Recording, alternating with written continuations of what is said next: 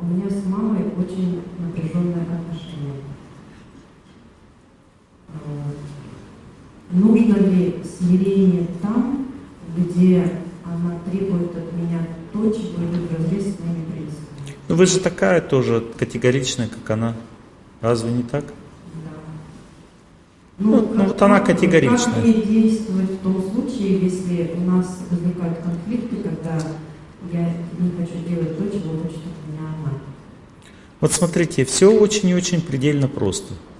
Она сама не знает, что она хочет. Родители всегда не знают, чего они хотят. Они хотят только уважения к себе. Все. Вот если вы уважаете их вообще мнение, она вот говорит, вы говорите, мама, спасибо, что ты сказала мне, что так надо.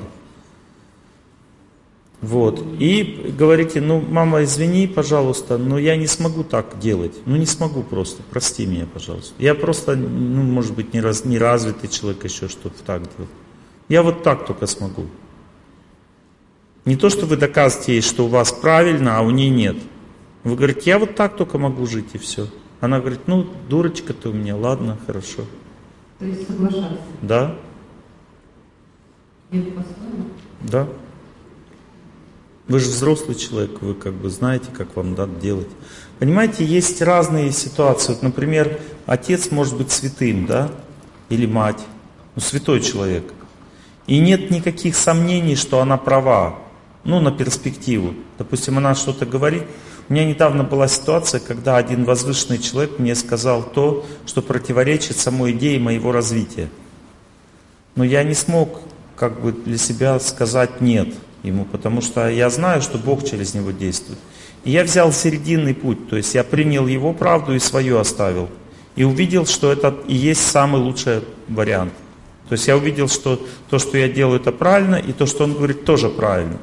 То есть просто он меня предостерег от опасности. Когда мудрый человек так ведется, мудрый. Но бывают глупые люди, и они бывают старшими.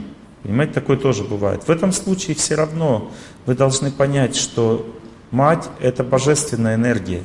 Я сегодня буду об этом говорить. Есть божественное в человеке, есть человеческое. Надо это научиться различать. Вот, допустим, мать – это божественная вещь.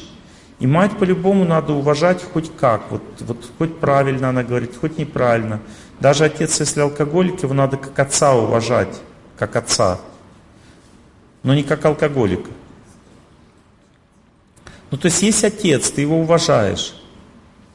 И поэтому ты ему ну, не, не кричишь на него, да ты пьянь, ты не можешь так с ним разговаривать. Ты как бы говоришь, папа, лучше не пить. По-доброму как бы, как к старшему обращаешься допустим. Просто поймите вот эту вещь, это очень важно понять, что если вы нарушаете вот этот этикет уважения матери, то вы разрушаете в себе определенные энергии. Спасибо, да, спасибо, я очень благодарен. Спасибо. Спасибо вам большое. Когда поставить, может, положить? Итак, надо понять эту вещь, что ну, есть божественные силы. Как мы к ним относимся, а от этого зависит наша жизнь. Вот, например, взять правителя страны. Это божественная энергия. Правитель – это тот, через кого действует Бог. Вот здесь, в этой стране. Согласно ведам, он отец для всех, а его жена – мать. Какая бы она ни была. И если мы, ну, как бы, мы говорим, осуждаем его качество не по-доброму, а по-злому, то есть мы говорим, нам нужен другой правитель, это значит, что вся страна будет вергнута на годы хаос. И почему так произошло? Потому что мы поддержали эту точку зрения. Правитель дается как наказание и как награду за наши поступки. Вот что заслужили, то и получили.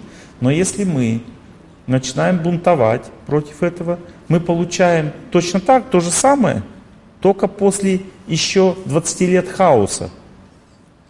То есть правитель все равно будет такой же примерно. Потому что мы что заслужили, то и получили. Но сначала 20 лет хаоса. Революции всякие там. То, что сейчас происходит на Украине. Что-то поменялось там в руководстве? Ну, особо нет. Все то же самое. Но, но люди страдают от самой идеи смены власти. Понимаете? Страна уменьшилась в размерах, там столько всего произошло просто из-за того, что решили вот выбрать этот путь. То же самое родители. Я, я вам аналогии провожу. То же самое директор завода. Вот, допустим, вы решили свергнуть директора завода. Завод в хаос потом на годы. Почему? Потому что он знает, как управлять. Но он, допустим, сделал глупости. Можно помолиться, чтобы он исправился. Можно наказать там как-то, если есть на это право. Но если ты просто хочешь свергнуть, то же самое к матери отношения, да? То есть, мама, я против тебя, как матери. Все, тогда хаос в вашей жизни наступает. Потому что есть такое понятие удачи у человека. Удача это материнская энергия. Если ты против матери, удачи в твоей жизни не будет. Потому что удача идет через материнскую энергию. Но это если ты за мать, тогда удача будет в твоей жизни. Или, допустим, против отца. Отец олицетворяет положение в обществе, а мать олицетворяет любовь к человеку со стороны старших удача. Любовь со стороны старших. Некоторых по блату куда-то берут. Это материнская энергия. Не по конкурсу, а по блату. Это материнская энергия. По-матерински берут человек куда-то. Потому что ну, его любят просто и все. Любимчик. Это материнская энергия. Вы любимчик в обществе? Нет. Почему? Нет, нет благословения со стороны материнской энергии. Это не касается матери вашей в целом, это касается ваших отношений с Богом. Поэтому если вы уважаете мать и отца, тогда с Богом правильные отношения. Если нет, тогда нет. Еще раз повторяю вам, вот есть люди, которые, допустим, имеют очень низкое положение в обществе, их не устраивает. Это значит, вы не уважаете управляющих просто в жизни – какой бы ни был управляющий, вы не уважаете. Это значит, у вас не будет хорошего положения. Но если уважаете старшего в управлении, кто управляет, допустим, над вами, вы уважаете. Какой бы ни был, просто уважать, потому что это представитель Бога. Вот Бог ставит всех старших. Я вам это очень легко докажу. Если Бог есть, то Он будет сам решать, кто будет управлять, кто за него будет решать. А если его нет, тогда вы атеисты, значит. Но если Бог есть, Он решает, кто будет вашей матерью. Кто будет начальником на работе у вас, Бог решает. И вы наказаны этим человеком и поощрены. Наказаны чем вы? Вы наказаны его грехами. Он грешит, вы наказаны. А поощрены чем? А тем, что если вы будете уважать его как начальника, то тогда, несмотря на его грехи, вы будете продвигаться по службе и будете занимать все лучше и лучше положение. Это от Бога уже вам. А если вы будете занимать все выше положение, вот там и попробуйте не грешить сами. Осуждать легче всего. Попробовать не грешить, когда у тебя все есть, очень трудно. Вот вы, у вас дети есть? Вы с ними по-доброму ведете, им даете делать так, как они хотят? Уже больше. Уже больше, замечательно. Видите, вы, значит, что-то меняете в понимании. Значит, она тоже будет менять по отношению. Но сначала принятие.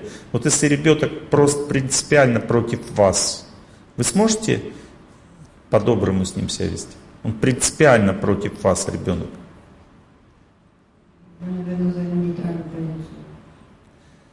Ну вот ваша мама не может, потому что это ваше прошлое. Вот вы сейчас такая уже стали, а ваше прошлое, оно не могло занимать нейтральную позицию. Вы в прошлом были хуже, чем сейчас, значит.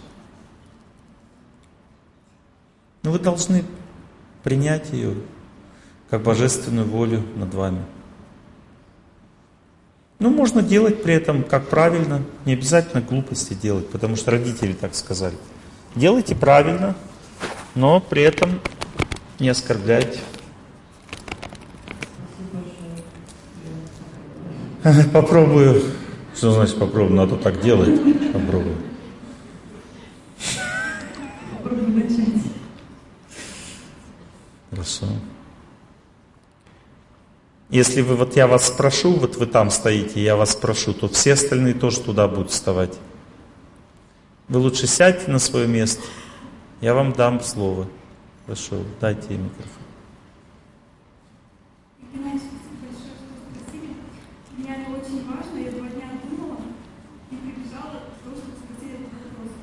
Я теперь два дня буду думать, чтобы ответить.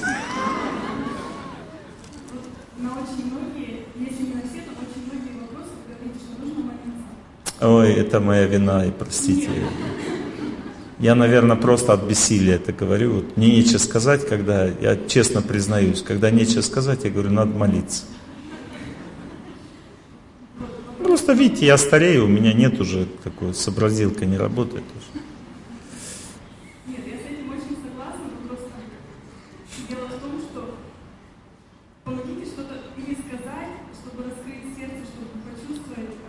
Кому сказать? Что-то я должен сказать вам?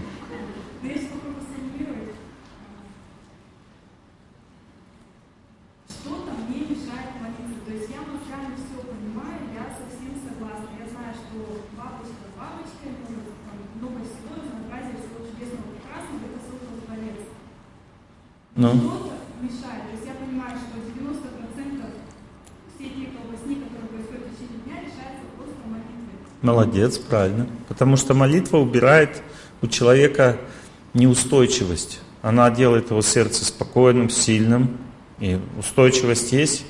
А все вот это вот неустойчивость, суета, она убирается. Правильно.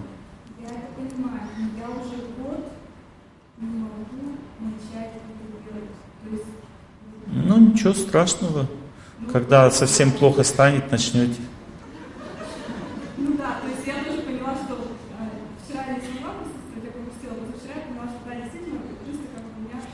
Понимаете, вот для чего мы при всех вопросы задаем? Меня за это критикуют. Почему человек при всех вопросы задает? Знаете, что это такое? Это исповедь. Вот она сейчас сказала Богу это, я не могу уже год начать молиться. Завтра она начнет молиться.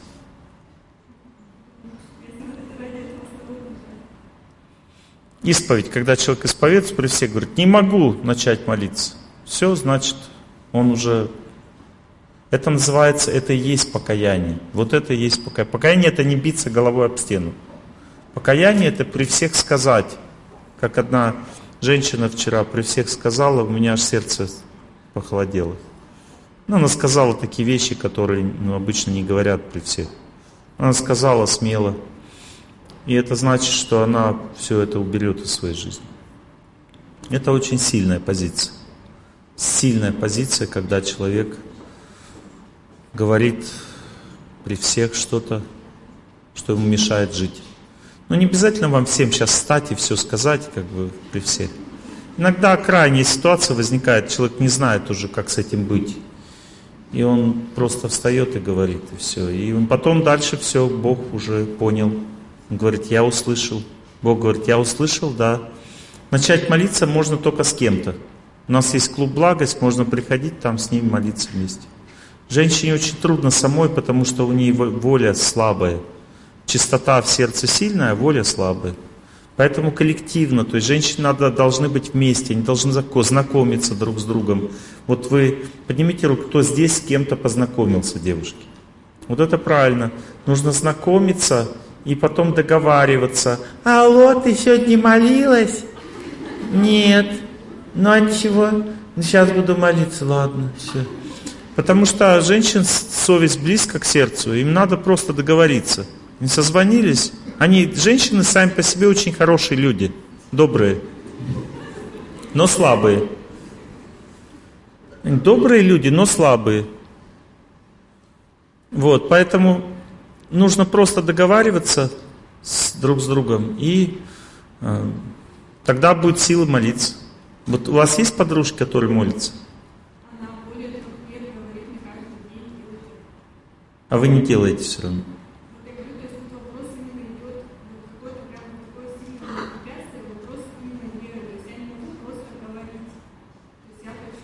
А у вас нет веры? Ну, повторяйте, я желаю всем счастья. Пока нет веры, вы просто не можете именно в какой-то вере начать молиться, да, у вас, то есть это нормально, здесь не надо торопить себя. Вот это вот я вот вам советую, если вы чувствуете, как бы, не знаю, какая у меня вера, не хочу лукавить, тогда и не надо, просто я желаю всем счастья, так повторяйте.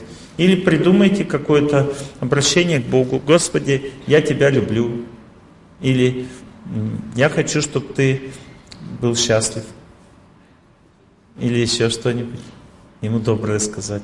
И молиться так вот, повторять. Я тебя люблю, Господь, я тебя люблю.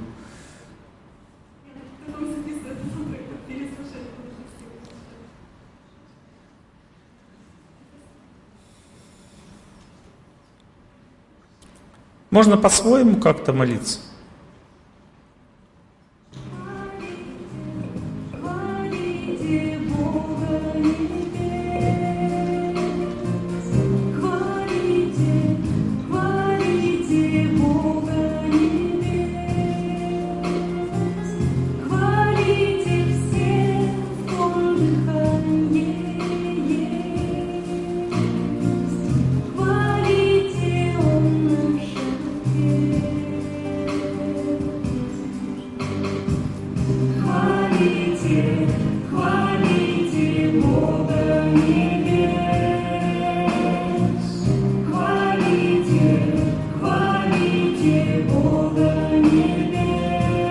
Молитва.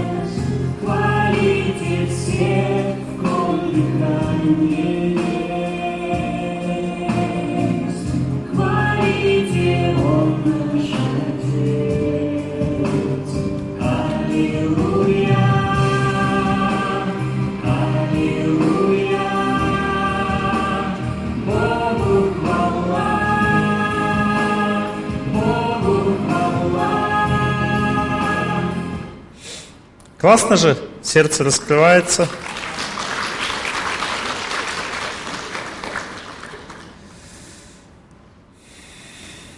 Какие еще у вас вопросы? Ну, давайте, хорошо. Сегодня я его поругал немножко. Не, нормально, если я там, ну, не правильно. Все нормально, все хорошо.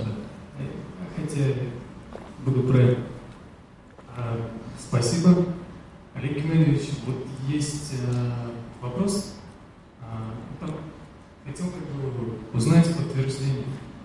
Относится тема как бы большой эзотерики. Ну, Ой, не люблю эзотерику, страшно. А как правильно Эзотерика... Э, высокий уровень развития. Эзотерика это когда люди балуются с тонкими энергиями. Балуются. А это не, вообще не баловство, это страшные вещи. Там демоны живут и ангелы и неизвестно, куда ты попал. Люди же не ориентируются. Ему там кто-то что-то рассказывает, а он не знает, то ли демон, то ли ангел. Ну, чаще всего демоны, потому что ангелы, они просто так не рассказывают. Это еще надо заслужить. А если ты просто хочешь, чтобы тебе там рассказывали, это не значит, что ты заслужил. Вот матери Тереза всего одно слово сказали, два слова. Она ждала, ей сказали, делай это твой долг перед Богом. Ангелы ей сказали спасать людей. Вот она, потому что ее орден не одобрял это. Она не знала, правильно это или нет. Ей голос неба сказал. Ну, часто бывает, что голос неба слишком много говорит, человек аж не успевает записывать. Это означает, что не, не, не ангелы говорят человеку. Конечно.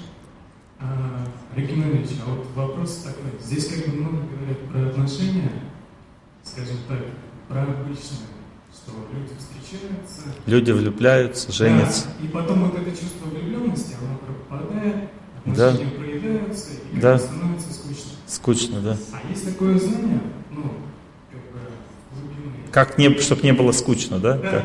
Вот, это знание ложное. А это, можно Нет. ну, можете, но я вам говорю, что оно ложное, это знание. Ну и что? Я имел в виду, что вот э, есть отношения, когда с парой вот это чувство похожее на любовь, не влюбленность. Оно или похожее, но оно как бы идет от, э, от сердца, то есть ближе, оно не постоянно. Это ложь. То есть опровергаете, что такое не... Я опровергаю, потому что я знаю, что это ложь. Это современная психология вам пудрит мозги просто. Нет, это знание из эзотерики. Ну, эзотерика, значит, пудрит мозги. Надо читать Священное Писание. А э, В Священных Писаниях говорится, что и близкие станут врагами вашими. Почему? Потому что мы хотим наслаждаться ими. И чувство спокойное, доброе. Вы говорите про святых людей. Да, святые люди никогда не будут страдать в отношениях. Потому что они ничего не хотят, они только служат. А если человек развился очень хорошо в отношениях, него... В отношениях развиться невозможно, можно развиться в сердце. Отношения, они являются результатом моего развития. Если у меня сильное желание счастья, значит я буду мучить близкого человека. А если у меня не сильное желание счастья, значит я развитый человек, я, значит, хочу служить, а это уже святой, святость. Понятно. Ну, я имел в виду. И я тоже имел в виду. Но мы с вами зря время тратим просто, потому что все, что вы сейчас скажете заранее о том, что можно прожить счастливо каким-то хитрым способом, не развивая себя, это ложь. Не-не, я на- наоборот говорю, что чем лучше человек развит в отношениях, тем лучше он встречает пару. Это бред. Ясно? Человек должен быть развит не в отношениях, а как личность. Понимаете, вот эта вот система, надо вот, в отношениях быть раз. Здравствуйте, дорогие друзья. Я в отношениях с вами очень раз. Вас всех люблю.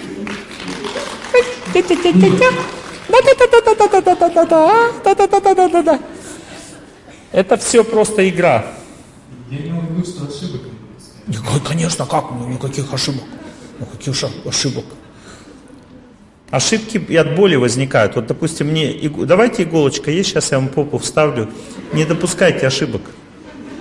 А если я правильно... Правильно? Вы будете орать правильно?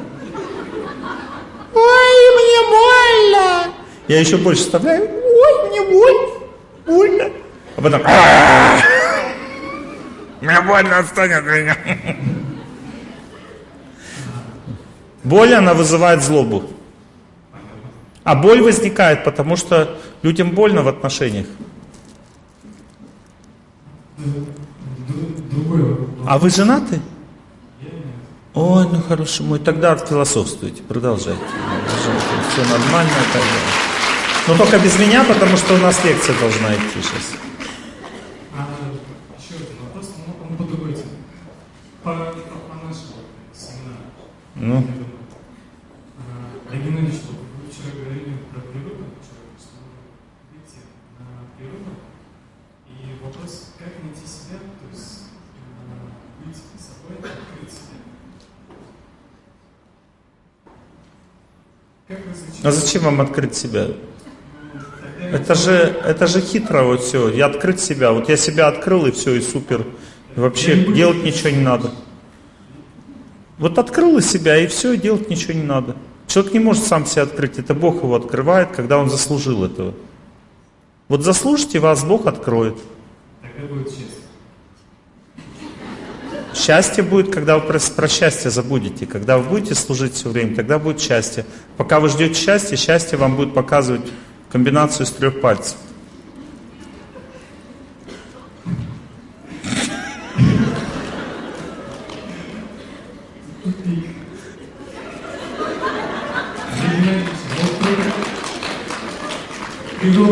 Видите, наслушался психологии, наслушался, и поэтому... Говорят же, найти себя, то есть быть собой. Счастье надо, вот здесь счастья нет, значит вот здесь и поищем. Так, поищем, так. Ну, то есть мы как-то вот так ворачиваемся, но счастье же есть, это надо как-то схитрить. Нет, надо просто выполнять свой долг. А долг человека отказаться от счастья и служить другим. Вот это его долг. А вот вчера говорили про природу. Как, как вот эту природу? Не на способности, а работать по природе. Надо просто идти работать. Вот идти, работать на работе, это первая стадия, пахать просто. Когда мужчина работает, вот первая стадия мужчины это ватрушка. Потом работоголик, третья мужчина. Ватрушки, они рассуждают все время, мужчины. И работать не хотят, поэтому им надо как-то вот сразу свою природу найти, не, не, не упахиваясь. Но это невозможно. Чтобы найти свою природу, мужчина должен работать сначала. Тяжело работать. И он постепенно узнает свою природу через аскезу.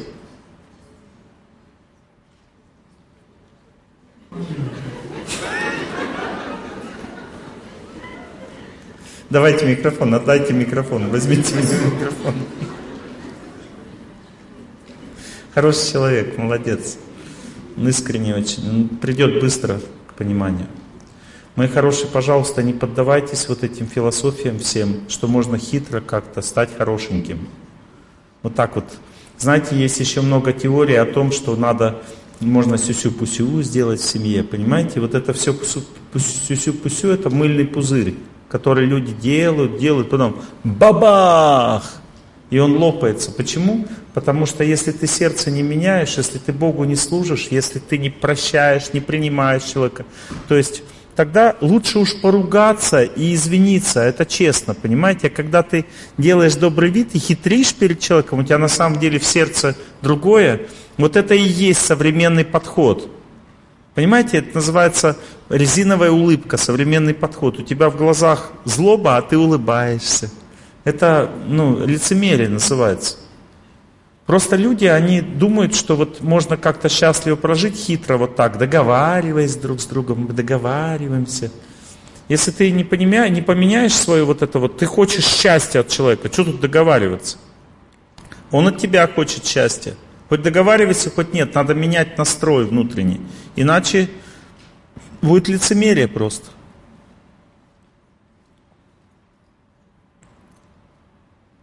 Или тоже любить себя. Мы в прошлой беседе, я его совсем побил. Любить себя. Любить себя это опасно. Человек, не надо, не надо, микрофон не давай. Я знаю, что вы имели в виду. Вот, любить себя это опасно. Смотрите, самооценки нет у человека, никакой самооценки. Нас оценивают только люди и Бог. Вот эта выдумка самооценка, это самовнушение. Это есть самовнушение. Я хороший. По-любому. Но смотрите, но если человек, вот, допустим, совершил плохой поступок, и он просто честно говорит, Господи, я виноват. Вот тогда Господь говорит, ты хороший. Господь говорит, ты хороший. И это оценка меня, это не самооценка. То есть я сказал, я виноват. И он мне говорит, ты хороший. И вот я принимаю эту оценку его, и у меня внутренняя позиция твердая, но при этом я виноват. Я прихожу к старшим, говорю, я виноват. И они говорят, ты хороший. Я говорю, я виноват. Ну, хорошо, хорошо, все нормально. Вот, то есть это плохая самооценка? Нет, супер самооценка. Это самооценка, приводящая к тому, что твое чувство собственного достоинства встает прямо в середину оно куда надо встает, и человек может быть виноват, но он может быть прав при этом. В чем он прав? В том, что он себе признался в своей вине. Поэтому у него самооценка, как, как современная психология говорит, низкая. Но ничего подобного. То есть, если Бог оценивает человека хорошо, даже если он виноват, человек всегда будет очень сильную позицию в жизни иметь. Поэтому как бы признаться честно в своей вине – это супер позиция. Надо просто знать, что Бог всегда тебя примет и оценит правильно. Поэтому надо верить в оценку Бога себя, а не самооценку. Самооценка – это самовнушение. Не нужно себя оценивать совсем. Старшие меня оценят, люди меня оценят. Здравствуйте, я хороший лектор. Я приехал к вам лекции читать. Я хороший. Понятно, да? Вот, если... Потому что Бог в сердце он оценивает человека. В сердцах людей Бог оценивает, а не я сам. Если я сам себя оцениваю, становлюсь слад сладким и противным. Сладкий вкус от меня исходит, но он противен всем людям. А если я не оцениваю себя, а даю возможность людям себя оценить, тогда все классно. Если они говорят, Олег что-то вы заговорились, я говорю, хорошо, сейчас буду исправляться. Понимаете, то есть это нормально. Не надо бояться оценки. Но если человек завидует и оценивает, тогда не нужно на это обращать внимание. У меня были на случае на лекции, человек встает и начинает просто оскорблять. Это зависть, злоба. На это не надо обращать внимание, надо ему сказать, все, все, садись, как бы. Нет смысла на это поддаваться. Здесь уже работает твердое понимание. Ты сравниваешь э, чувство от Бога, которое идет по отношению к тебе. Он, допустим, что-то тебе говорит, ты можешь согласиться с ним, если Бог согласен в сердце. И ты сердце слушаешь, смотришь, Бог не согласен. Ты ему говоришь, ладно, я понимаю, в чем причина ваших слов. Садитесь, пожалуйста.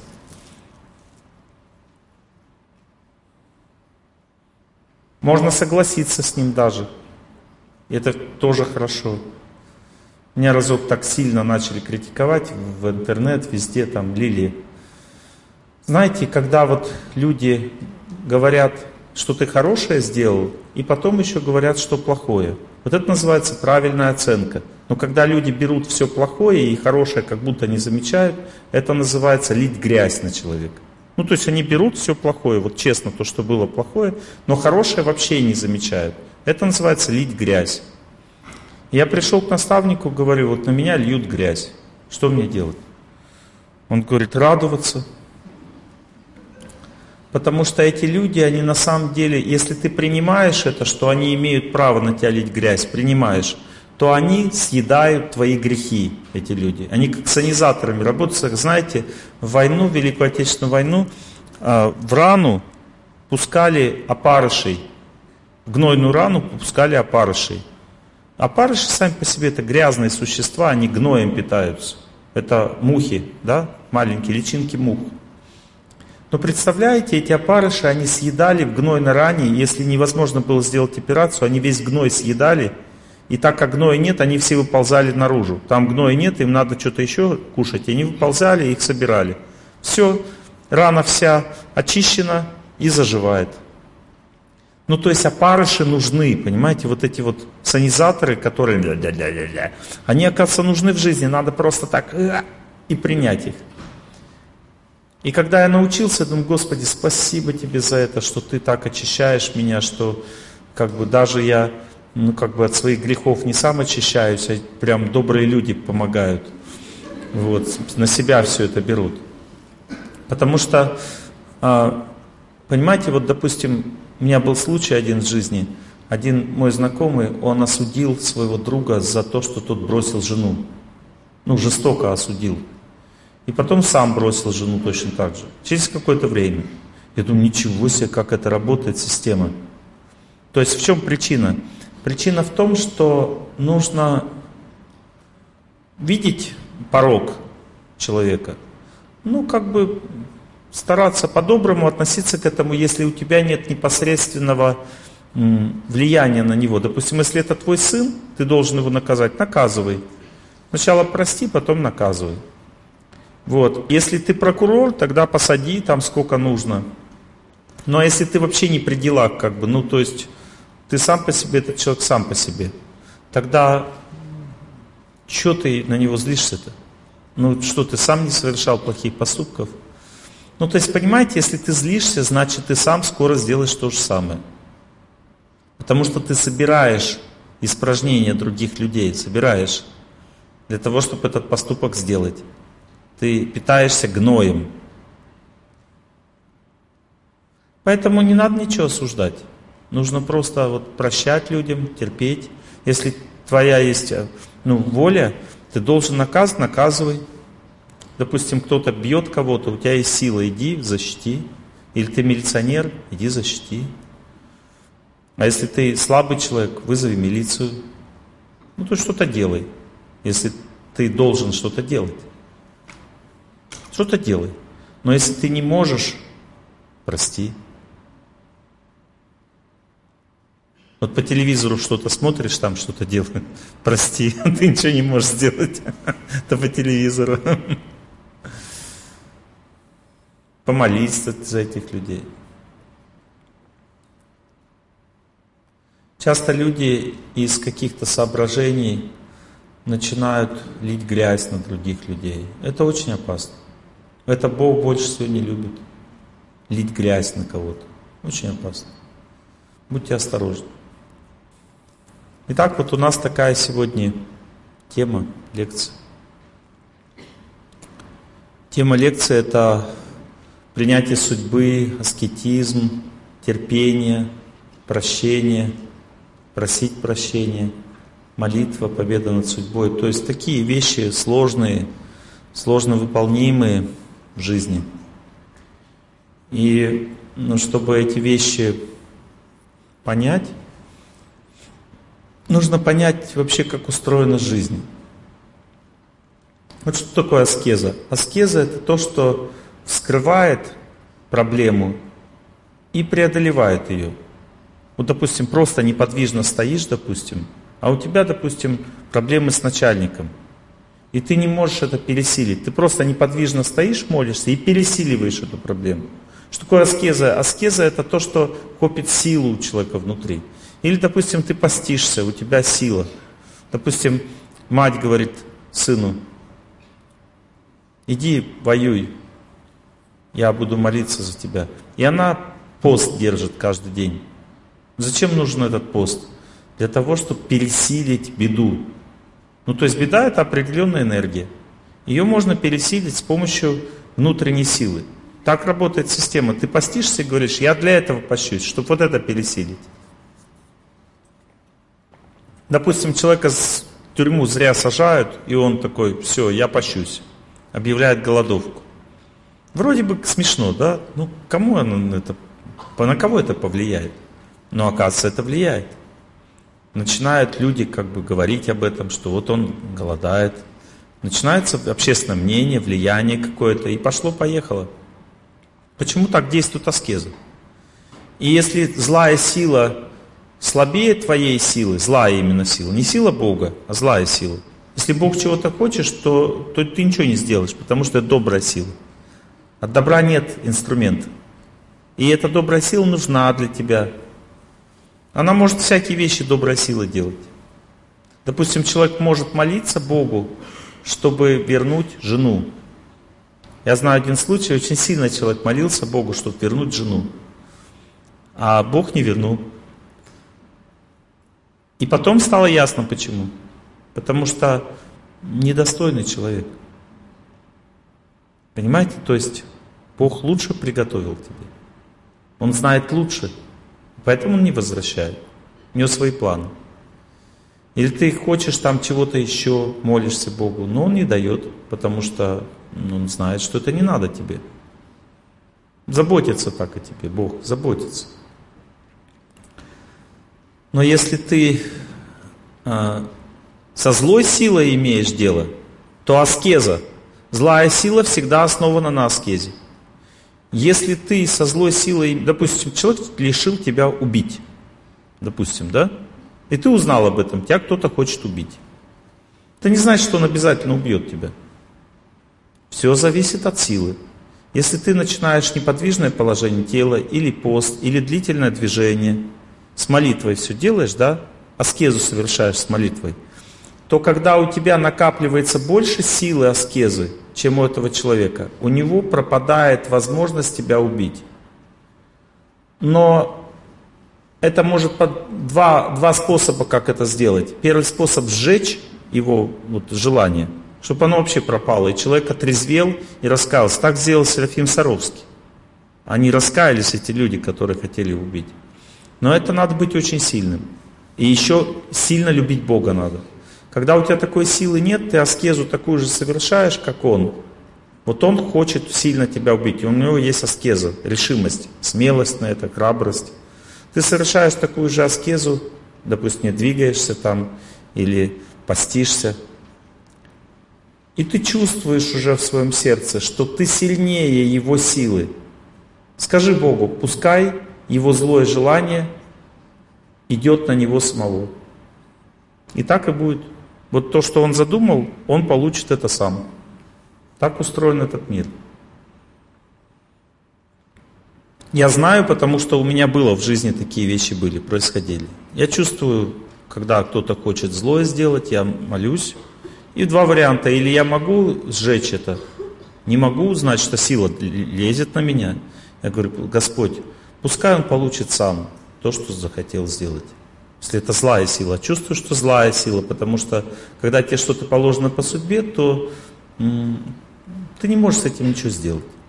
А если ты чувствуешь, что держишь, сдерживаешь эту силу молитвой, значит это злая сила, она тебе не положена по судьбе. Бывает так, что с человеком что-то делают злые силы.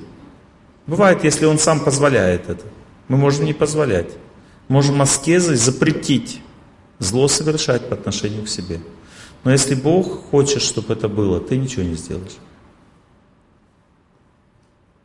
Есть планы у Бога определенные. Иногда Бог нас мучает, чтобы мы стали крепче. Это тоже хорошо. Итак, аскеза – это сила, которая препятствует развитию событий. Вот, допустим, жена решила изменить. Это сила? Сила. Ты совершаешь аскезу, допустим, вот если измена означает сильное желание какое-то. Ты берешь свои желания, допустим, кушать и контролируешь не ешь, постишься. В результате твои желания, самоконтроль становится ее сильнее, ее желание изменить. И она не может изменить, потому что у нее нет силы на это. На все нужно силы. Каждую такую аскезу нужно сопровождать молитвой, потому что молитва очищает твое представление о том, что происходит. Ты четко понимаешь, у тебя нет злобы по отношению к этому, просто понимаешь, что это механика жизни – Пришла плохая судьба, жену потянула куда-то в сторону. Ты раз, аскезу, ее не тянет уже. Или тебя потянуло куда-то в сторону. Начинаешь молиться, аскезу совершаешь, раз, пересилил эту силу, тебя не тянет. Все. Или хочу мороженое там, пирожное, а поздно. Потому что все, что съедено вечером лишнего, все это идет в жир сначала, потом доброкачественную опухоль, потом злокачественную. Преждевременная смерть. То есть так наказывает Господь на передание ночью, вечером. И нужно совершить аскезу, чтобы не есть на ночь лишнего. Аскеза нужна. Какая аскеза? Допустим, прошелся на свежем воздухе, заставил себя пройтись, наполнился энергией, все, кушать не хочу, потому что ты накушался воздуха свежего. Это тоже пища, это аскеза. Или стал под душ, под воду, допустим, постоял под душем, хора, горячий, холодный, горячий, холодный, расслабило тебя все, будешь кушать, лишнего не будешь. Понимаете, еще нужно знание, то есть, что вечером там или овощи тушеные, легкие какие-то ешь, или фрукты, но зерно, там все остальное, тяжелую пищу уже нельзя есть вечером. Тоже аскеза. Она дает долголетие. Когда человек долго живет? Когда он совершает аскезу. Ко мне сегодня подошла одна девушка, говорит, у меня киста в, по-женски. Она у меня увеличилась, но я поехала там в одно место, там было много беготни, я что-то бегала, бегала, работала, и она уменьшилась. Он говорит, что это, совпадение? Я говорю, нет, так и есть. А когда у человека начинает что-то расти внутри, вот кисты всякие, опухоли, это значит, что ему не хватает длительного непрерывного движения и поста. Лишний вес – это первая стадия старения в этом плане. Дальше доброкачественная опухоль, вторая стадия, злокачественная опухоль, третья. Если у вас лишний вес уже есть, значит ищите доброкачественные опухоли, скоро будут. Если есть доброкачественные, значит ждите злокачественных. А если вы не хотите всего этого, тогда просто бегите.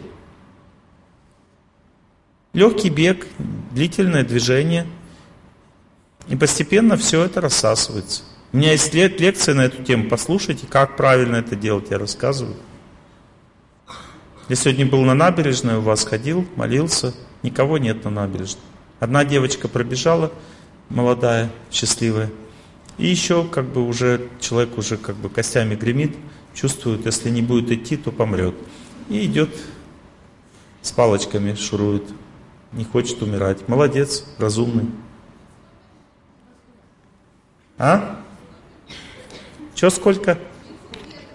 Минут бегать надо вот столько, сколько можешь, постепенно увеличивая время. Если человек бежит где-то час 50, час 40, то он прочищает весь организм полностью. Час 35 есть 4 слоя психических у человека. Час 30, 35 э, минут первый слой прочищен, 55 минут второй, час 15 третий, час 35 четвертый. Все достаточно. Но если ты не можешь столько бегать, бегай сколько можешь, постепенно, со временем увеличишь дистанцию. Бегать надо легко, свободно, без напряжения. Может быть, ты даже будешь бежать медленнее, чем люди идут. Но это твой бег. Надо именно бегать, а не ходить. И у тебя будет очищаться организм. Неподвижное положение тела очень благоприятно сочетать с молитвой. Когда человек не двигается, то у него тоже избавляется организм от напряжения. Есть психическое, есть физическое напряжение. И то, и другое уменьшается во время двух вещей. Длительного непрерывного движения и длительного непрерывного неподвижного положения тела. Ну, допустим, если у человека шизофрения, психическое заболевание, ему надо час сорок бегать непрерывно и час сорок стоять, научиться. Когда он это научится, он избавится от психического заболевания. Потому что это заболевание означает напряжение, сильное напряжение психики. Все.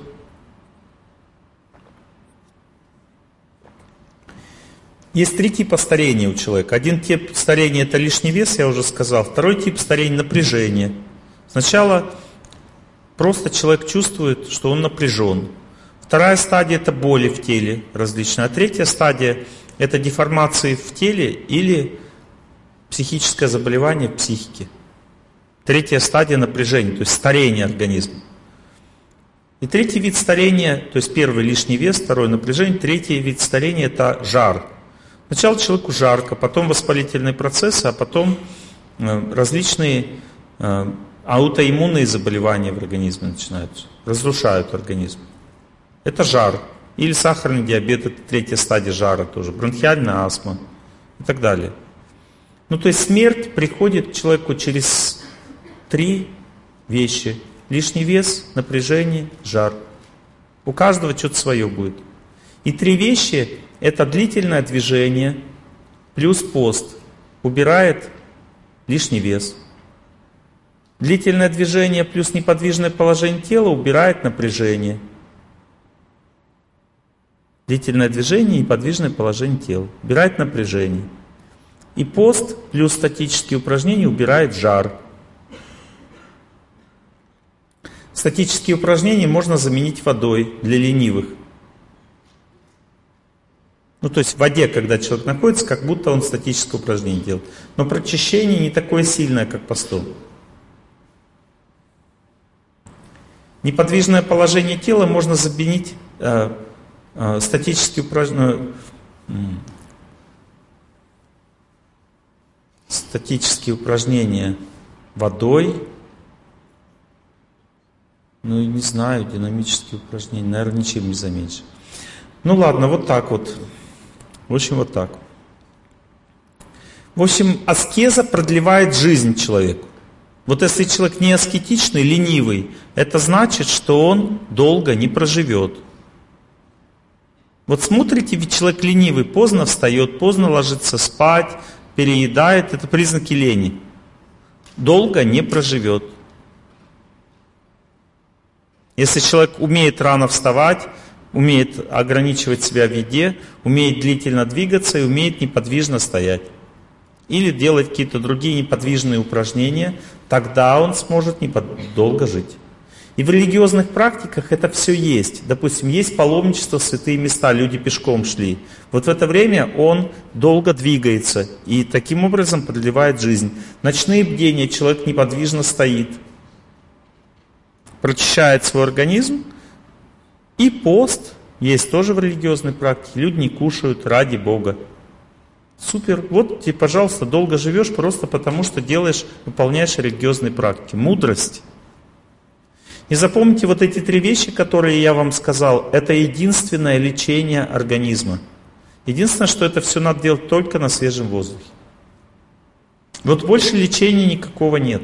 Вот только это аскезы, вот эти три вида. Длительное движение, подвижное положение тела и пост являются лечением, а все остальное подлечивание.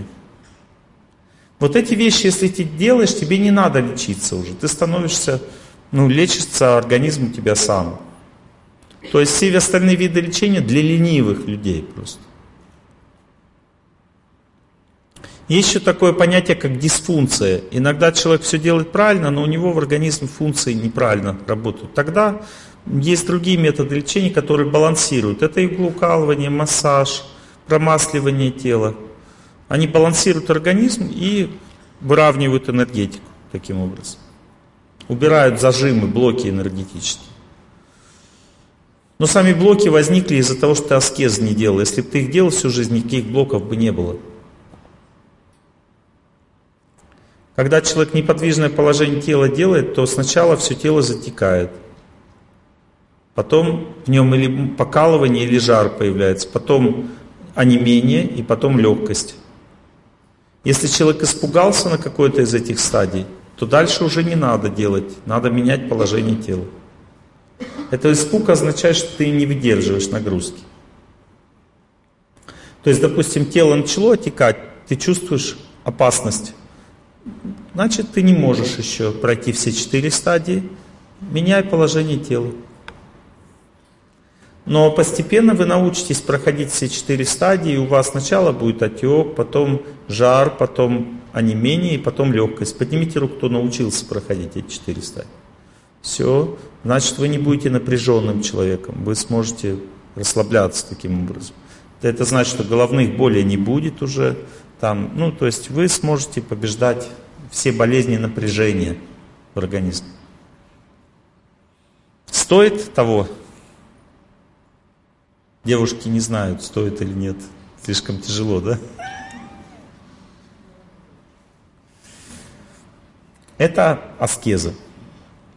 Что делает аскеза? Она отодвигает старость, отодвигает все препятствия в жизни, перенаправляет зло к тому, кто его совершает. То есть аскетичный человек становится сильным духом. Он защищен от тех, кто хочет ему причинить зло. Аскетичный человек. Дальше есть еще жертва. Жертва, она приносит удачу. Например, э, жертва это не то, что я кого-то, допустим, пожертвовал.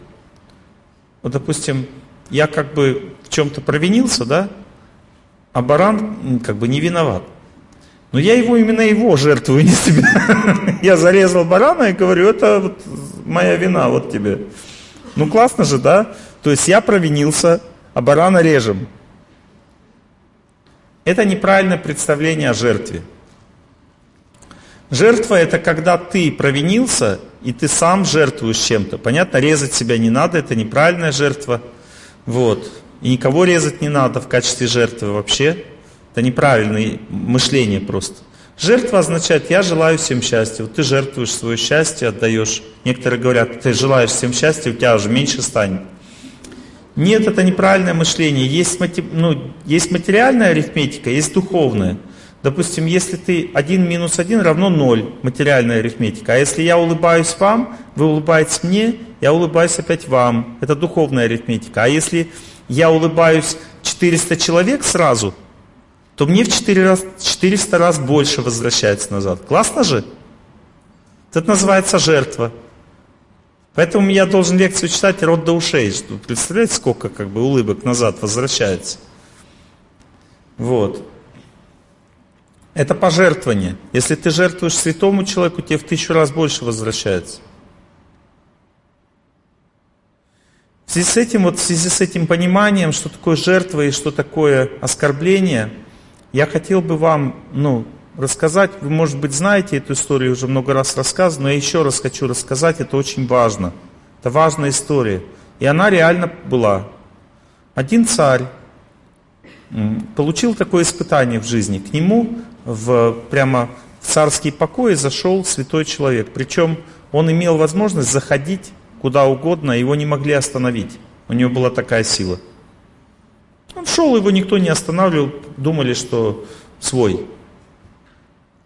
Я такого человека, таких людей, таких, такие люди встречаются. Я видел одного такого человека, он мне доказал это.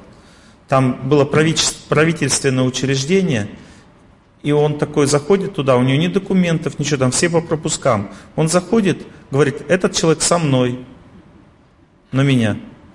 Он говорит, хорошо. И он идет. Но ему, и потом дальше там э, министр определенный, он э, очередь стоит, он подходит к двери, человек выходит, и он заходит следующий. Говорит, пойдем. Этот сидит министр, смотрит на него, знает, что это чужой человек совершенно. Он говорит, здравствуйте, садится, он говорит, здравствуйте. Ну, то есть он пять минут на все понадобилось. Это называется сверхспособность. Бог награждает такими возможностями человека. Я видел вот это, я видел такого человека вот, как вот так человек действует. Такое возможно, такое бывает. По милости Бога все возможно. Но, да, правильно. По милости Бога все возможно, но к этому не надо стремиться. Вот к этим сверхспособностям не надо стремиться. Потому что они нужны для добрых дел только. Люди часто это все используют в злых целях. Бог дает тому, кому он считает нужным, если он верит, что этот человек не будет использовать для злых целей, не будет этим гордиться. Но тот человек прошел для доброго дела, то, что я вот с ним... Он потом возгордился, правда, собой, ну, через какое-то время. Но тогда он доброе дело хотел сделать и сделал его. Я не буду говорить, что конкретно.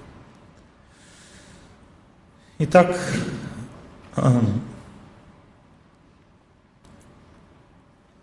нужно понять, что есть вещи, которые мы не контролируем. И этот царь, он не смог проконтролировать ситуацию, пришел этот священник, прям царю говорит, дайте мне, пожалуйста, а, милостыню. Он говорит, а ты что, не мог обратиться к моим придворным? Вот все, кого спрашивают милости, все кормят там. Что ты ко мне-то пришел?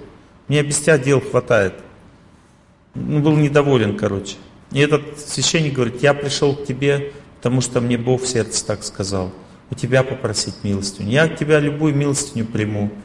Но тот пошел, говорит, принесите ему свежий навоз. Ну, короче, принесли ему навоз.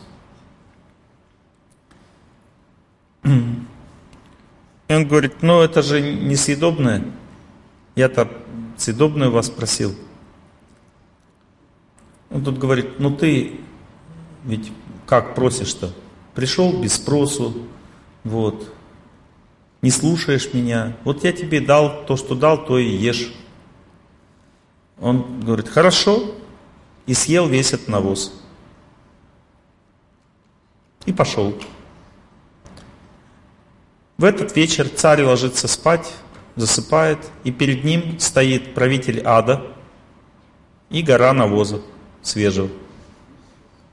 Говорит, этот человек благочестивее тебя в тысячу раз, поэтому ты сейчас будешь есть тысячу раз больше. И тот царь начал есть навоз свежий, а там э, в аду там все одинаковые, хоть царь, хоть государь, хоть простой рабочий, все наказываются одинаково. И он кушал, кушал во сне навоз, потом проснулся такой, о, думаю, слава Богу. И как только он засыпал, опять та же картинка, уже меньше навоза, то есть ну, кушал, кушал, старался. Спать уже не хотел, уже там пытался не спать. Ну как только заснет, опять кушает навоз. И он тогда взмолился, побежал к своему священнику придворному, говорит, что я вот такая ситуация, я виноват, что делать. И тот ему говорит, ну есть способ, э, есть способ сделать так, чтобы облегчить вам вину. Вам надо переодеваться в простого человека, просто в простого одежды, идти в город и ругать самого себя. И тот, кто будет, ну, говорит, да, да, он там царь такой секой, и тот, кто будет тебя ругать, тот будет части испражнений твоих есть. Ну, правильно, да. И он пошел там по городу, ругался, ругался на себя, и как бы все меньше, меньше навоза, прям быстро куча уменьшилась, ему так понравилось. Вот. Но он же себя ругал в это время, ему как бы, ну, так, такое покаяние. И когда уже кучка совсем маленькая стала, небольшая, он думает, да что ее есть, пойду еще он кого-нибудь найду. И уже в городе особо никого не было, кто бы его поругал. Пришел к одному монаху, говорит, царь такой-то, такой-то там. Тот монах смотрит на него, смотрит. Говорит, слушай, можно я помолюсь, потом с тобой поговорю? Тот говорит, ну ладно. Тот пошел, помолился, приходит такой к нему, руки сложил, говорит, дорогой государь, вы сами уж доешьте свою кучу. Говорит, я не буду вас критиковать.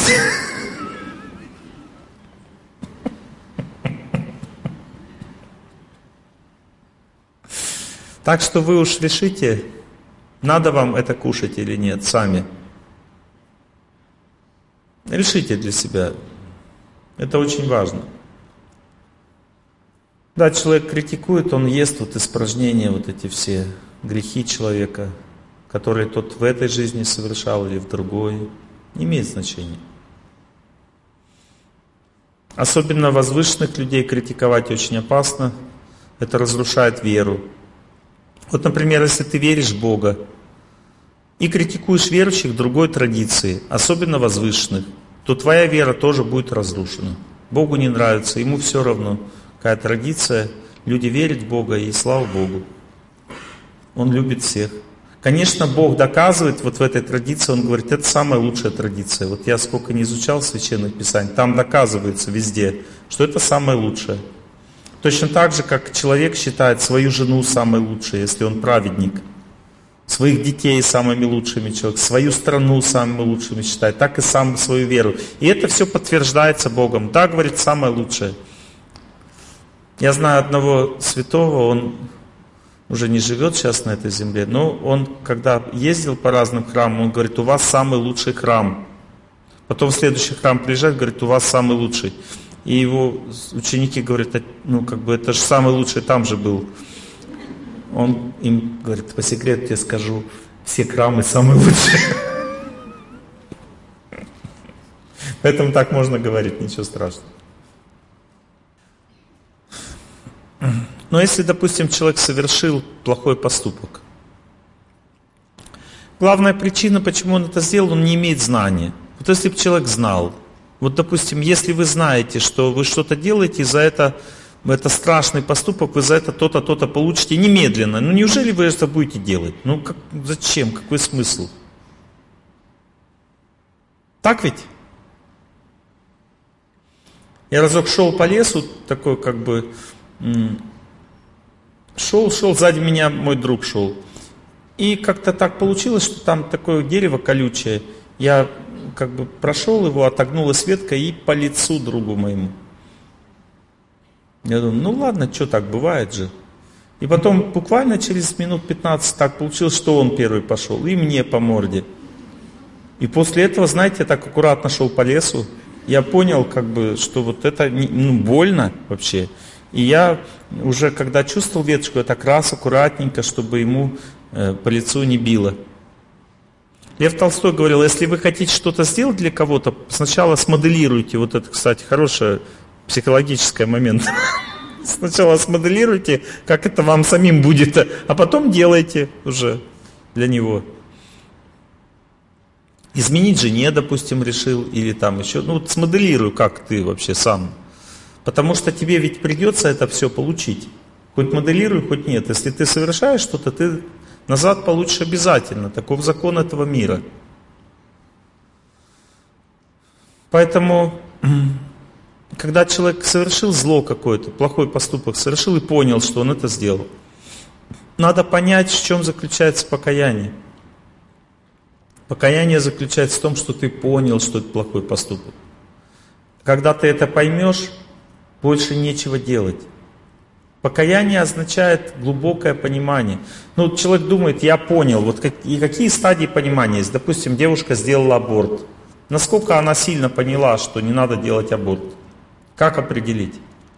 Вот если она в своей жизни больше никогда не сделает аборт, ни при каких обстоятельствах, значит она поняла. И вот для этого и надо молиться. Вот, допустим, вам говорят, аборт не надо, аборт не надо делать, вы думаете, ну, смотря в каких обстоятельствах. Но если вы знаете последствия, тогда э, волосы дыбом встают. Вот когда плод заходит в утробу, это его домик.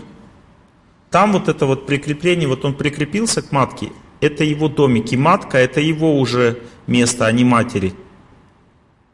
То есть это его территория. Понимаете, не ваша территория, а его. И когда женщина плод с его территории выгоняет, то в том месте, где была его территория, вот это прикрепление плода, оно становится неуправляемым энергетикой женщины. В результате там сначала появляется миома там какая-нибудь, а потом дальше злокачественная опухоль. Или покаяние. Два варианта. Ну, то есть или злокачественная опухоль, или покаяние. Оп, сразу задумались. Видите, как интересно? Когда ты видишь результат, опасность, то сразу начинаешь думать, ой, не хочу. Хорошо, тогда вам нужна молитва, для того, чтобы понять, что этого никогда не надо делать. Есть у вас деньги сейчас ребенка содержать или нет? Бог дал ребенка, вынашивайте, рожайте. Все. Ничего не могу, не могу посоветовать, когда ребенок, допустим, зачат без коры головного мозга, он должен быть уродом на всю жизнь. Тут уже я ничего не могу посоветовать. Некоторые лишают его жизни и каются за это, некоторые мучаются всю жизнь сами, и он мучается, этот ребенок. Ну, то есть есть разные решения, я не знаю, какое решение, у меня нет решения на этот счет. Но однозначно, если ребенок нормальный, и вы э, как бы хотите его выгнать из его собственной жизни, то тогда за это придется отвечать. Вот у меня мать, она была очень в тяжелом ситуации в жизни, когда забеременела. Мне даже зимней обуви не было. То есть она в проголодь жила, вот. И, ну, то есть не было не то, что на ребенка, на себя даже не было денег. И отец уходил в армию еще, то есть она вообще одна остается. Родители не могут помочь, голод в стране. 64 год, голод, Урал. Ну и она говорит отцу, пойду аборт делать. Он говорит, только через мой труп. Сделаешь аборт, я тебя брошу. Ей нужна такая жена. И она пошла делать аборт. Там на двери. А, пришла к врачу, говорит, хочу аборт сделать. Она говорит, прочитай сначала стихотворение на двери. Она пошла стихотворение читать. Стихотворение такое, как бы, вот ты сейчас типа лишишь человека жизни, а может быть он будет врачом, писателем, поэтом, весь мир о нем заговорит. Она такая испугалась этого стихотворения и не сделала аборт.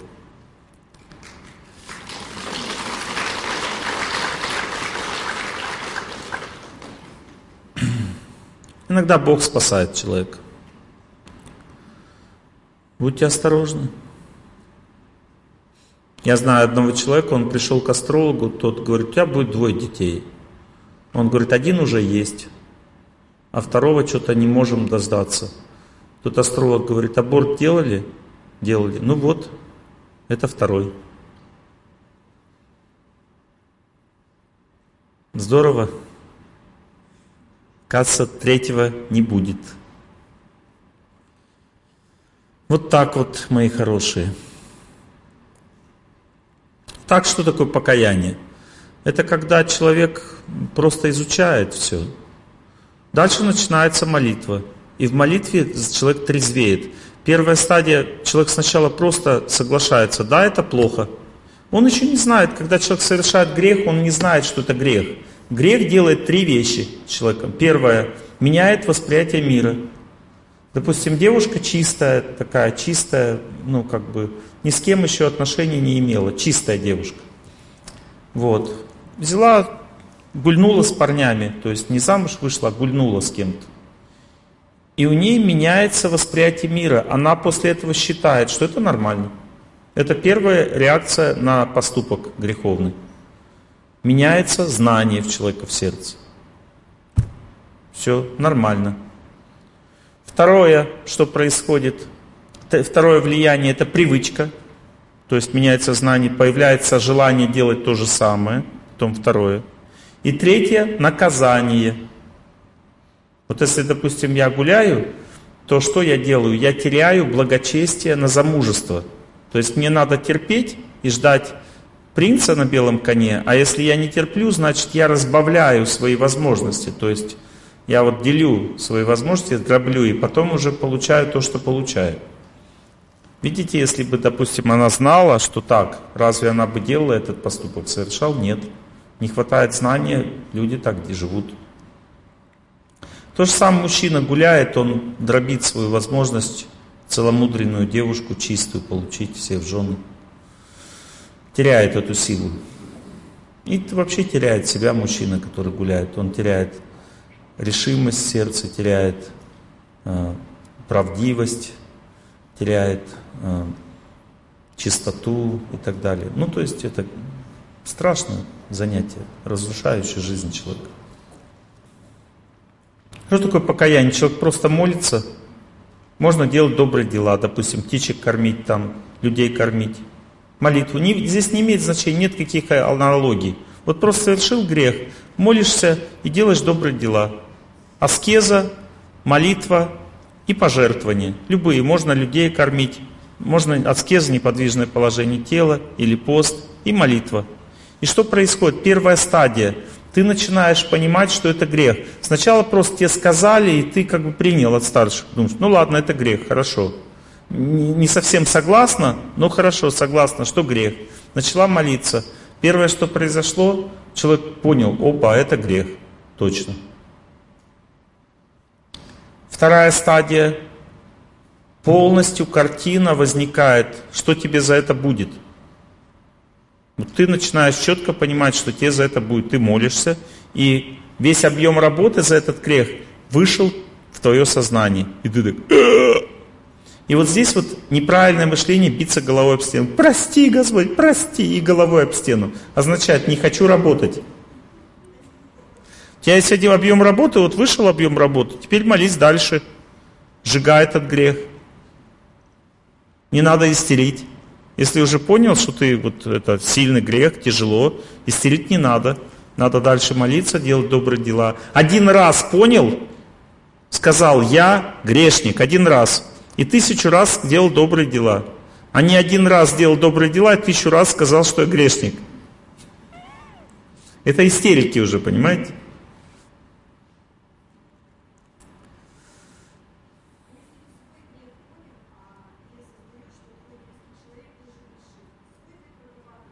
Но твой близкий человек, это значит, что ты грешила раньше. То есть ты согрешила сейчас и грешила раньше. Вот с тем, что ты согрешила сейчас, ты согласна, да, страдать. А с тем, что раньше через близкого человека страдаешь, не согласна. Ну вот, а принимайте. Сначала, э, вот вы сейчас не приняли, понимаете, бунт. То есть близкий человек грешит. Значит, вы это делали раньше. И получает теперь за это наказание. Мои хорошие, я ведь не злорадствую. Я точно так же живу, как вы. Вот точно так же меня Бог наказывает за что-то в прошлом. И я точно так же проглатываю это, потому что ты же не помнишь, что ты там делал. Но мне проще, я там помолился, вспомнил чуть-чуть. Уже как-то легче. Но понимаете, мы так живем, что мы вообще не помним, что там было. Потому что если мы все вспомним, мы с ума сойдем. Поэтому Бог нам порциями, дозами, видите, подтверждение. Надо, кстати, быстрее батарейки менять, иначе вообще сейчас сядет микрофон. Там обещали батарейки новые, предупредили, что могут быть проблемы. Заменили здесь, да? Ага. Спасибо.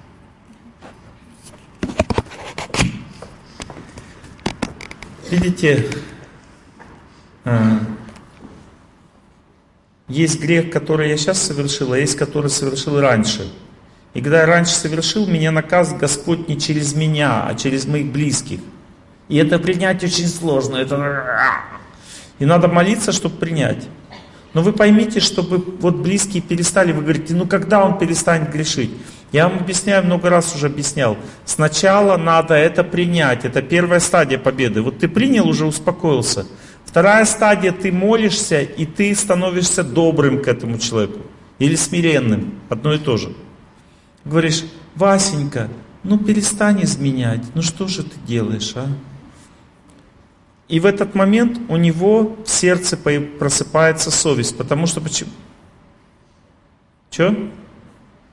Значит, вы не приняли. Вы не приняли еще. Вы первую стадию не прошли. У вас протест в сердце и гнев. У вас нет доброты к Васеньке. Понимаете, нет? Нет доброты. Это значит, что вы первую стадию не прошли. Вам надо молиться, чтобы принять. Потом доброта пойдет. Вы поймете, почему он изменяет. Потому что он слабый человек. Не контролирует себя. Я разок видел такую картину.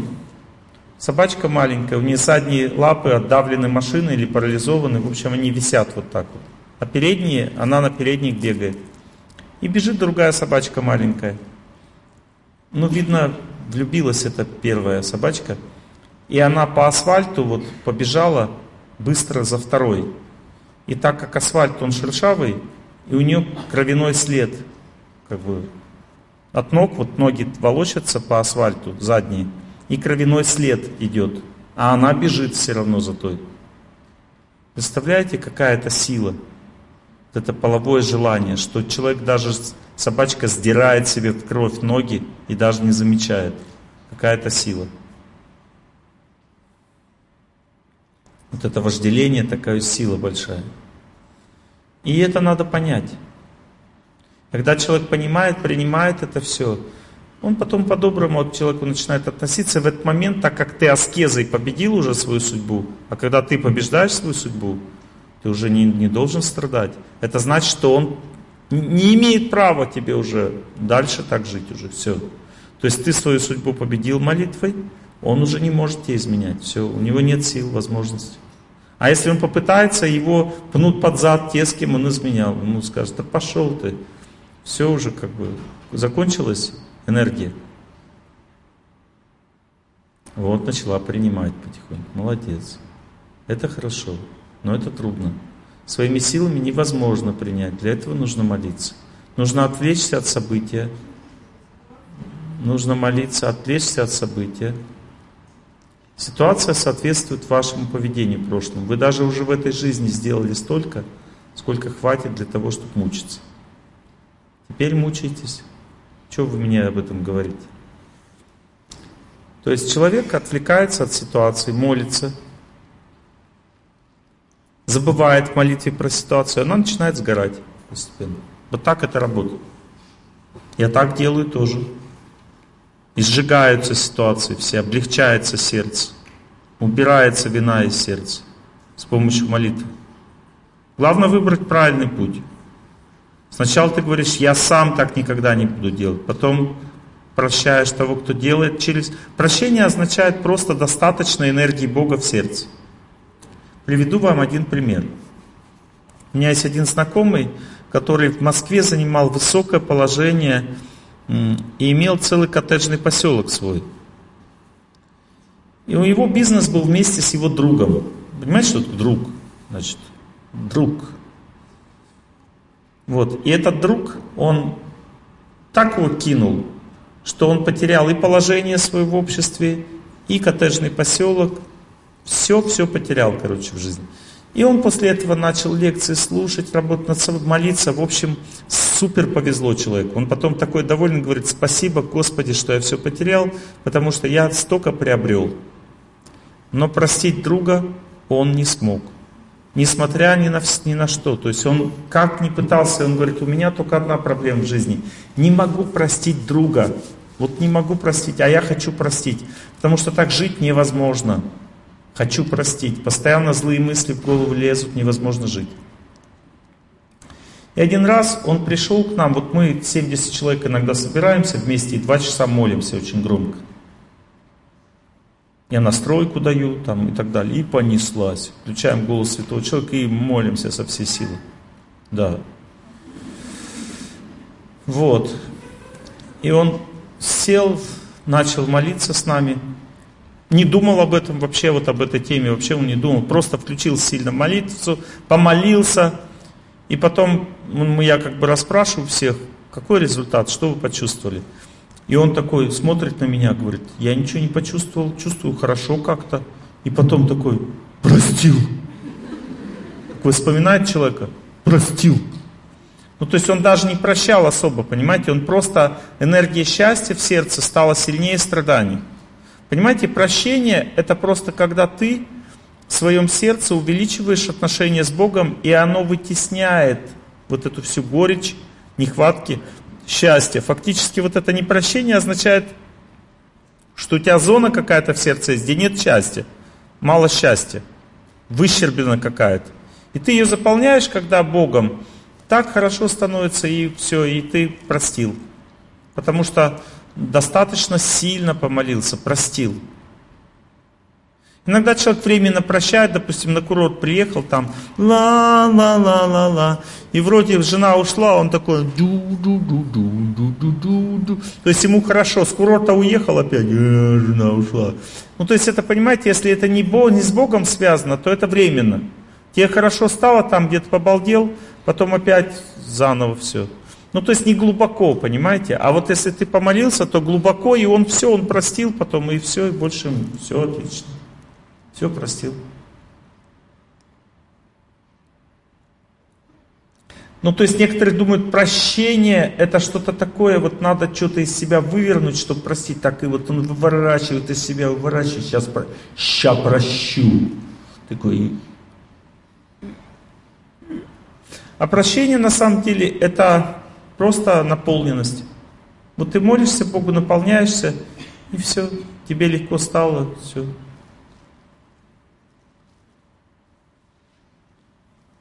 Еще прощение означает также понимание. Вот, допустим, ты понимаешь, почему человек так поступил. Это тоже прощение. Надо глубоко человеческую природу понимать. Первое, что надо знать, что все люди очень слабы. И надо это на своем примере понимать, потому что когда мы совершаем слабый поступок, так легко мы себя понимаем вообще. Причем вот тот же самый поступок. Сам человек изменял, изменял, изменял, изменял. Нормально. Близкий начал изменять, все, невыносимо. Так ты сам делал то же самое. Ты посмотри на себя. Так когда я сам делал, это же нормально. А вот близкий человек, это страдание. Это неадекват просто, понимаете? И у нас вот этот неадекват сидит внутри. Он очень выражен, развит у нас этот неадекват. Когда, допустим, человек бросил близкого человека, говорит, мы разошлись. А когда его бросили, он говорит, меня бросили.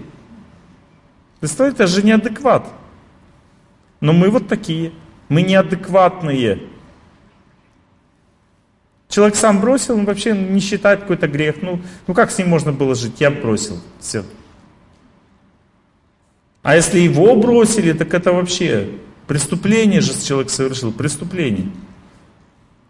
Но он точно так же не мог жить, тоже так же бросил. Видите, мы неадекват, полный неадекват. Все люди вот такие. Вот все до одного. Все одинаковые.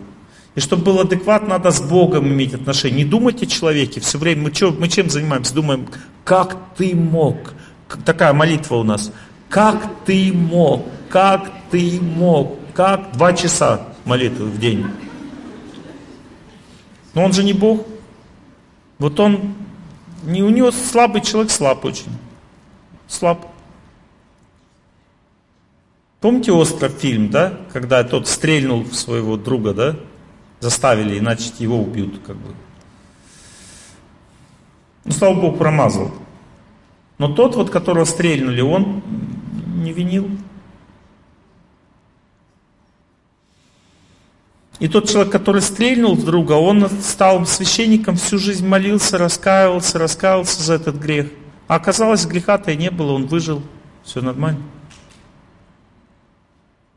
Грех был в том, что он согласился стрелять, надо было принять смерть просто. Но это тоже, видите, милость Бога, что человек стал священником, очистился там и так далее. Молился всю жизнь. Надо все воспринимать как милость Бога в этом, в этом мире, в этой жизни. Как милость Бога. Вот все, что не произошло, все к лучшему. Так надо думать. Какая у меня теперь жизнь? Хорошая, счастливая жизнь. Помолитесь, очиститесь и будете счастливы. Если человек не захочет правильно жить, Бог вам даст другого. Вот вы отработали свою плохую карму, допустим, вы уже ну, достойны только верной жизни, допустим, да? Только верной жизни достойны. Все, Бог дает верного человека, или этот становится верным, или Бог дает верного. И это очень жесткий закон. Жесткий закон, понимаете? Никто не может нарушить этот закон. Если человек чего-то не должен получать жизнь, никто не имеет права с ним это сделать. Ни один человек не сделает, хоть он убьется. Это твердый закон. Поэтому просто молитесь Богу, очищайте свое сердце. Когда человек молится Богу, он сжигает грехи. Есть два варианта, или ты мучаешься, или молишься, одно из двух. Что выбираете? Вы мучиться выбираетесь, да? Девушка, или молиться выбирать? Что выбирать? Да? Молиться, конечно. Но тогда не мучить, что вы мучаетесь? Если вы молитесь, молиться решили, так нечем мучиться. Все будет хорошо же. Или вы не верите в это? Это уже другое дело. Видите, другое дело. Ситуация вызывает боль, согласен. А вызывает боль ситуация, да, вы прикованы к ситуации. И вот иногда человек, прикованный к ситуации, даже разрушает свою жизнь. Ну, погибает, то есть. Поэтому вопрос жизни или смерти для человека, который находится в ситуации, отковаться от ситуации – и отковаться от ситуации означает сильно слушать тех, кто молится, и сильно, как они повторяют, со всей силы. Понимаете? Со всей силы. И тогда ты отковываешься. Потому что Бог сильнее ситуации. Если ты к Богу приковался, у тебя спокойствие пошло в сердце, ты побеждаешь судьбу. Вы пробовали? Плохо пробовали, потому что вы не отковались от ситуации. Она вас уничтожает сейчас ситуацию, убивает вашу жизнь. Давайте еще попробуем. Дайте микрофончик ей. Сейчас учитесь, смотрите, что сейчас будет. Микрофончик ей. А вы должны стараться сейчас, иначе я не буду с вами трудиться. Поняли, да? Стараться надо. Вот сейчас вы сильно слушаете мой голос, и те, кто молится, и как мы повторяете, я желаю всем счастья, вместе со мной, а все остальные молчат, не мешают нам, слушают, что происходит. Вы смотрите на меня неотрывно, я на вас, и вы копируете мой голос, копируете тех, кто молится, забываете про себя. Ваша цель такая, со всей силы пытаетесь это сделать. Своим голосом повторяйте меня и их, а не свою проблему. Хорошо?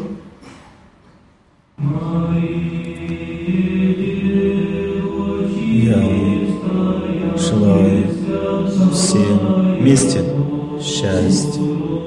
Я желаю вместе слушайте меня, а не себя.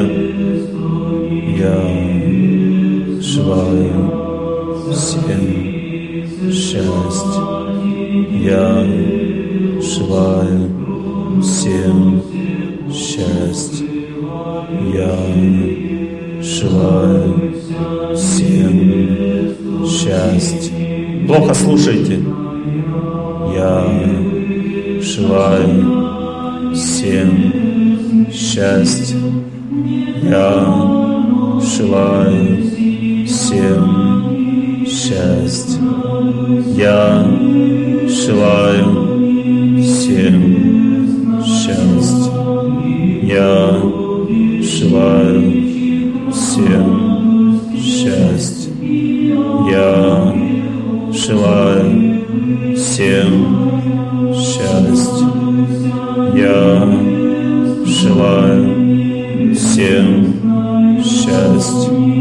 Слушайте, я желаю всем.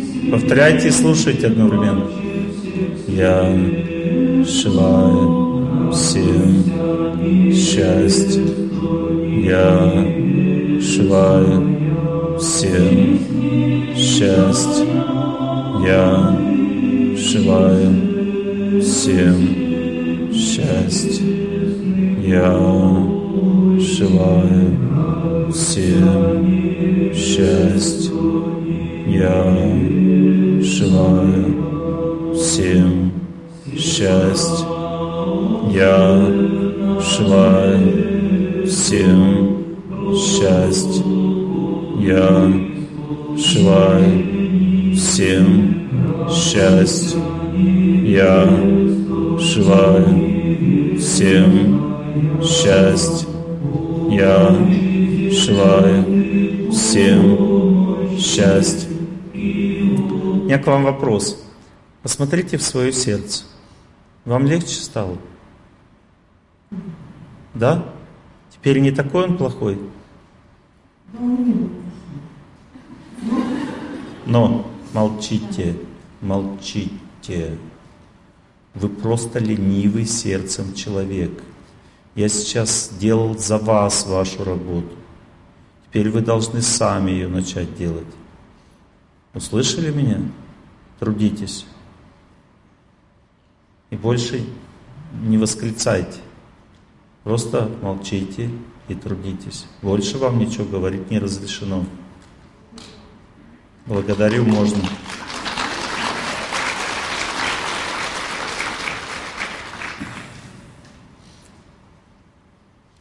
Принятие судьбы – первая стадия победы. Что бы ни происходило, не приняли, не сможете победить. Какая бы несправедливость ни была в вашей жизни, не имеет значения, какая несправедливость, какой силы. Если не приняли, значит можете умереть даже. Вам надо принять по-любому, нет выбора. Даже целые города взрываются от атомных взрывов. Это очень большая несправедливость. Поэтому надо все научиться принимать в этом мире человеку. Потому что все, что Бог не делал, все это для нашего воспитания. Мы должны научиться все принимать, мои хорошие. Иначе жизни не будет. Принять можно, если ты сильно слушаешь тех, кто молится, и сильно забываешь про себя. Вот я ее три раза сейчас обрывал, потому что она отвлекалась от слушания. Сначала она вообще ничего не слушала, просто сама повторяла, как хотела. Потом начала слушать немножко, потом отвлеклась, когда проблема вышла наружу, я ее хотел звуком уничтожить, потому что ты когда о Боге думаешь, проблема сгорает. А она на нее опять переключилась, вместо того, чтобы меня слушать. Это означает неопытность и лень души. Душа обязана трудиться и день и ночь, и день и ночь. Нужно трудиться именно в способности отвлечься от себя и слушать тех, кто молится. В этом победа над судьбой заключается. А? Нет, вы можете не соглашаться, что вы заслужили, потому что кто может согласиться со страданием? Вот если, допустим, меня мучают, как я могу с этим согласиться? Сначала. Но если я молюсь, пытаюсь принять все, я потом соглашусь. Это следующая уже стадия. Когда человек получил силы, у него есть силы согласиться, он соглашается. Потому что он, ну, сначала спокойствие в сердце приходит. Поэтому человек молиться просто для спокойствия сначала должен. Просто чтобы успокоиться, принять. Успокоиться. Принять, успокоиться. Без спокойствия нет жизни, нет победы. Я принимаю, а потом приходит знание, что я заслужил это. Знание приходит. На второй стадии, когда ты, у тебя сердце спокойно, на первой стадии. На второй ты начинаешь получать знания, ты начинаешь вот ситуацию чувствовать уже. Сначала сердце побеждает а потом в ситуации снаружи. Ты ее чувствуешь и понимаешь, да, я заслужила. На второй стадии знание приходит, я заслужила на второй стадии. На третьей стадии победа, человек меняется. И так человек должен жить. Паника, истерика, злоба. Все это лень души. Безверие, лень души, слабость, нехватка сил. Когда нет сил, иди наполняйся. Не можешь молиться, иди на природу. Природа, мать, всем помогает. Наполнился чуть на природе, иди к людям. Добрые дела делай рядом с людьми. Дружи, учись дружить. Аскез совершая в, в дружбе, в добрых отношениях с человеком, тебе легче станет. Потом дальше Бог. Если ты чувствуешь с людьми уже ты как бы сильный, попробуй теперь к Богу пойти. Попробуй в храме побыть, попробуй помолиться. Силы попробуй в этом свои. Если друг оказался вдруг, и не друг, и не враг, а так, если сразу не разберет, плох он или хорош, парня в горы тени рискни, не бросай одного его, пусть он в связке в одно с тобой, там поймешь, кто такой. Дружба. Аскезы надо совершать ради дружбы. Рисковать. Не то, что сидеть там у себя в одиночке дома, смотреть Белиберду, Санта Белиберду, 556 серия. Вот. Надо идти жить, дружить, с людьми общаться, рисковать, развиваться как личность. Всегда человек должен всегда с кем-то быть вместе. Если человек один, он ничто. Вместе люди сильно побеждают судьбу очень. Первая стадия развития личности – это дружба. А невежество проявляется в замкнутости и одиночестве. Если человек хочет выжить в этом мире, если он хочет побеждать судьбу, он должен искать тех, кто живет так же. Вот мы здесь сделали клуб благости. Вот они живут так же. Сегодня все вместе сели, помолились, еще 60 клубов благость других по всему миру помолились. Вот классно было, те, кто там был. А что нам не сделали? А вы должны были цену заплатить. Вам надо было ходить туда, где дружат, учиться дружить.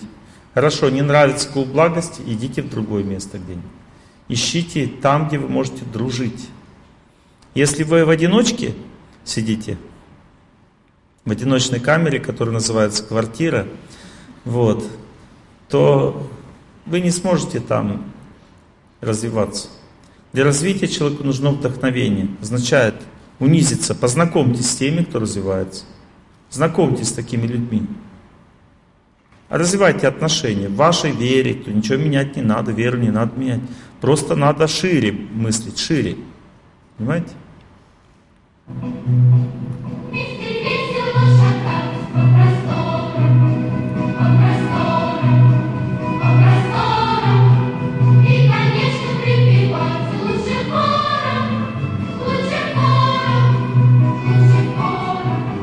Конечно, повторять молитву лучше хором. Однозначно припевать лучше хором. Потому что огромная сила создается. Мы сегодня это видели с утра. Огромная сила. У людей разрушают все препятствия в жизни. Все просто фу, когда все вместе. Поэтому воспевать лучше хором молитву. Со всеми вместе надо это делать.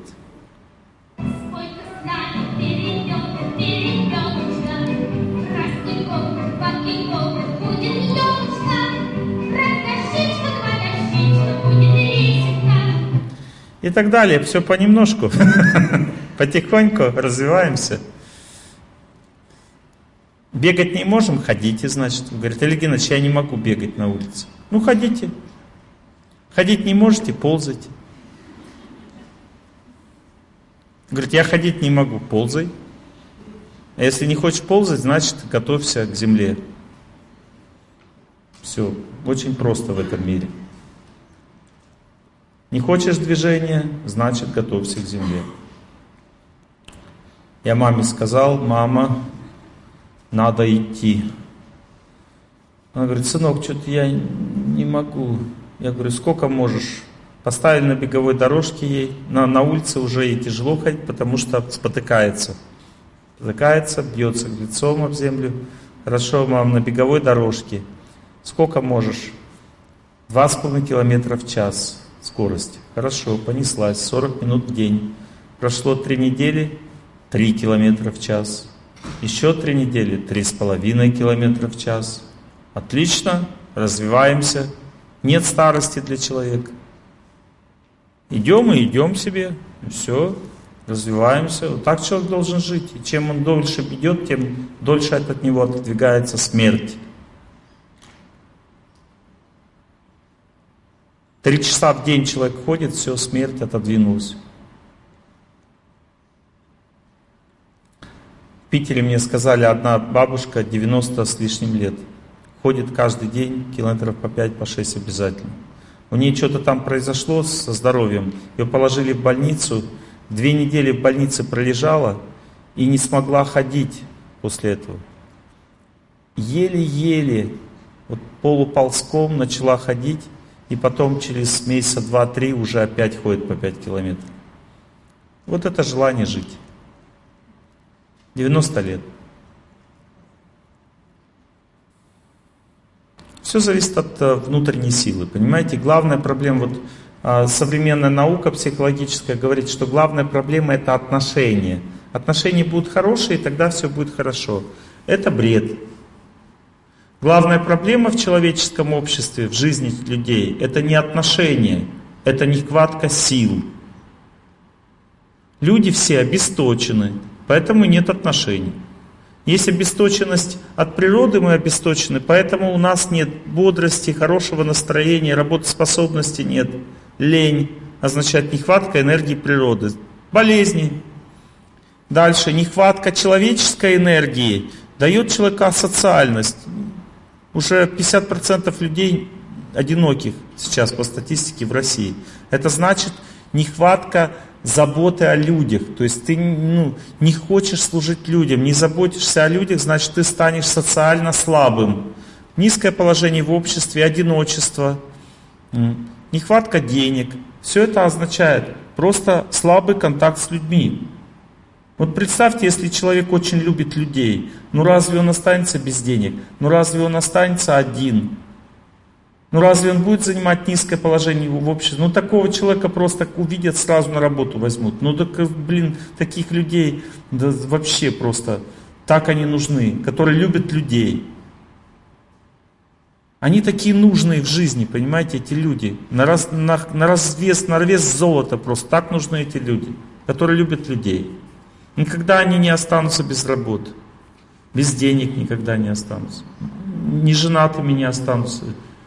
Просто все это означает, я не люблю людей. Одиночество, низкое положение в обществе означает, я не люблю, я не вкладываюсь в людей. Есть одна знакомая у меня, у нее четверо детей, муж бросил. Ну, бывает. Так она так любит людей, что она, вот четверо маленьких детей, она не может работать физически нигде. Потому что и никто не помогает ей, родители никто не помогает. Четверо детей муж бросил, все. Что делать? А она вот просто летает. И она не только о своих детях, еще всех обзванивает, обо всех успевает спросить, как у вас дела, да вы молодцы, да все будет хорошо. Да ей тащат постоянно. Она разок мне говорит, Олег Геннадьевич, надо человека полечить. Я говорю, ну вы знаете, у нас платное лечение. Она говорит, мы заплатим. Я говорю, как вы заплатите? Вы не работаете? Она говорит, да мне дадут, я попрошу, мне дадут сразу только. Я говорю, ну давайте будем бесплатно лечить. Вдохновила меня. Думаю, только не это, только не, чтобы она деньги давала. Я говорю, это не вынесу. Вот. Ну, то есть, понимаете, она еще мало того, что она как бы содержит себя с четырех детей, еще и хочет полечить там разных людей. У меня есть один человек знакомый, он продал машину, у него была машина, единственная собственность, машину продал и начал, благотворительный фонд открыл, начал кормить людей. 20 лет назад, до сих пор остановиться не может. Уже писали ему про, про него в правительстве России, ну, благодарственные письма. И уже даже государство выделяет ему деньги, чтобы он дальше это делал. Он просто продал машину, понимаете, начал просто кормить детей, людей вообще бездомных. И сразу спонсоры появились, и сразу все Бог поддержал, и он не может остановиться. Он нигде не работает, он только занимается тем, что кормит людей. И чем больше он кормит, тем больше ему денег дают. Мой духовный наставник, у него две пары одежды всего духовных. Одна, в которой ездит, другая на запас. И он планирует поездки на год вперед. А он летает на самолетах. И летает каждые 3-4 дня в разные страны. Представляете, сколько нужно иметь запас финансовый, чтобы планировать целый год таких там, допустим, 100 перелетов как минимум. Давайте считать. Допустим, межконтинентальный перелет там 400-500 долларов умножить на 100. Сколько получается? А? 40 тысяч долларов, да? Да? Да. Так он еще храмы строит по всему миру. Он не получает дотации от организации. Он просто куда бы ни приехал, ему всегда жертвуют. И он знает, что Бог всегда даст деньги, поэтому он вообще не беспокоится о том, чтобы были деньги. Он просто едет и едет, дает людям знания. У него этот вопрос закрыт. Когда, я помню, он приехал к нам, как бы я собрал пожертвования, я говорю, вот вам финансовый отчет, пожертвование. Он говорит, ничего мне не надо, давай э, деньги складывай и все. Какой финансовый отчет? Я говорю, а вдруг кто-то украл? Он говорит, кто украл-то? Ты что ли? Я говорю, ну допустим. Он говорит, ну это же твои проблемы.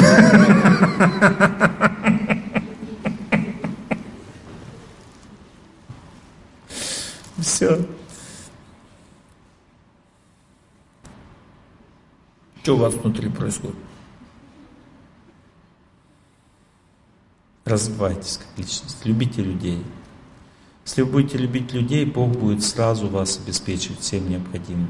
Нищета, одиночество означает нехватка любви к другим. Сильная любовь к себе, нехватка любви к другим. Вот эта причина только это, нет другой причины. И когда человек любит Бога, служит Ему, Ему жизнь отдает. Все препятствия в жизни разрушаются. Нету такого человека никаких препятствий. Он становится властелином своей судьбы. Бывает, конечно, если Бог захочет, Он дает испытания. Но это если Бог захочет. А когда Бог дает испытание, такое радостное сердце становится от любого.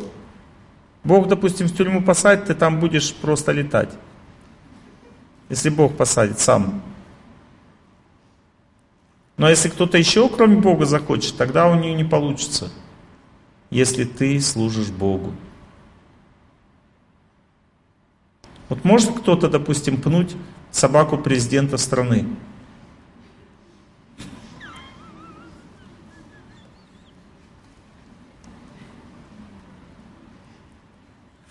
Ну а если ты собака самого Бога, это же выше, чем президент страны, правильно?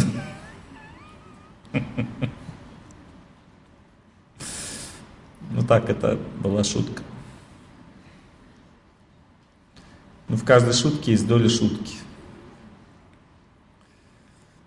Итак, мои хорошие, поймите такую вещь. Ни покаяние, ни прощение, ни чтобы вас простили, не начинается без молитвы и невозможно без принятия.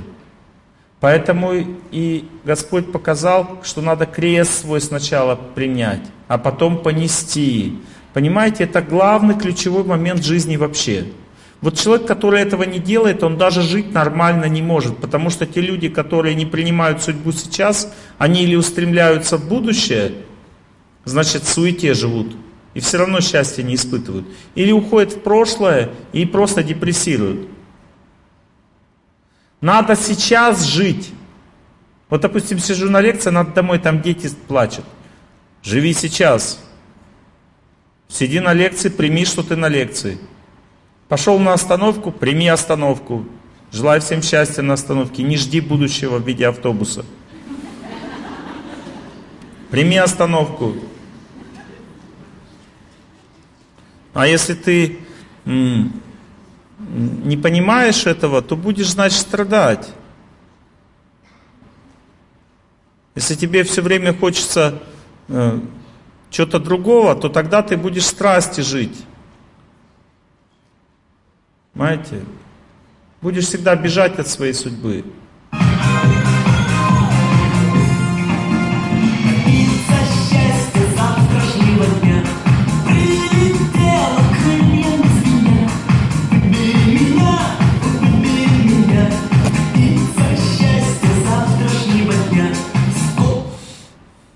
Завтрашнего дня. Завтрашнего дня это всегда будет завтрашний день до самой смерти. Никогда сегодняшним завтрашний день не станет. Надо птицу счастья сегодняшнего дня искать, означает принятие. Когда человек принял судьбу, счастье туда входит. Не принял, не входит. Все. Закон простой. Прими сначала, потом будет счастье. Принятие это аскеза.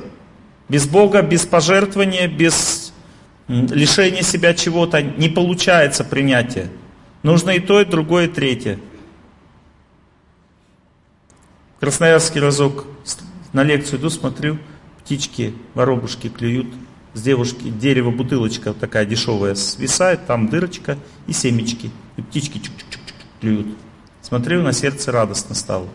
Назад иду с лекции, смотрю, продолжают птички клевать, хотя там мало, семечек лежит все время. Думаю, кто-то подкладывает. Смотрю в окно, по окнам начал смотреть, смотрю, бабушка, 12 часов ночи там с лекции сидит.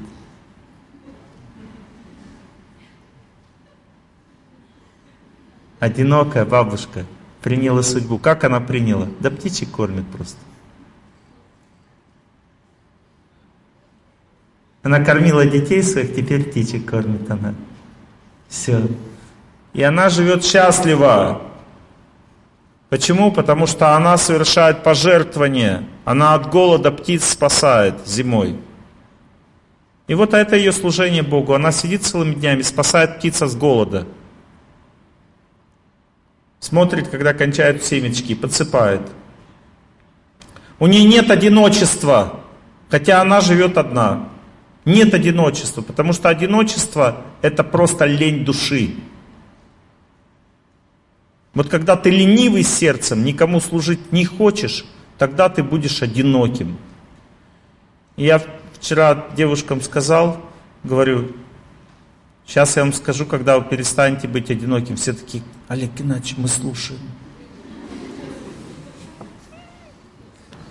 Я им сказал вчера, говорю, в тот момент, когда вы, служа людям, перестанете чувствовать сердце одиночества, даже несмотря на то, что нет мужа, когда вы просто себя и без мужа будете чувствовать супер, потому что вы отдаете себя на все сто процентов. С этого момента немедленно Бог вас выдаст замуж. Такая корова нужна самому. Не выдаешь сзади, не устанет рука. Ну вот Богу вот такие девушки нужны. Вот у Бога мужиков забались. Но дурам отдавать не хочет он их. Хочет отдавать нормальным девушкам. И рожать детей тоже надо, чтобы хорошая была, понимаете? Поэтому и вот надо стать хорошей сначала, а потом уже что-то желать от Бога своего. Вот и вся система мышления. Все очень просто, понимаете? Но потом, естественно, когда семейная жизнь, то всегда будут страдания. Посвящается песне вам, молодой человек. Не оглядывайте вам. Вам, да, да, вам песни посвящать.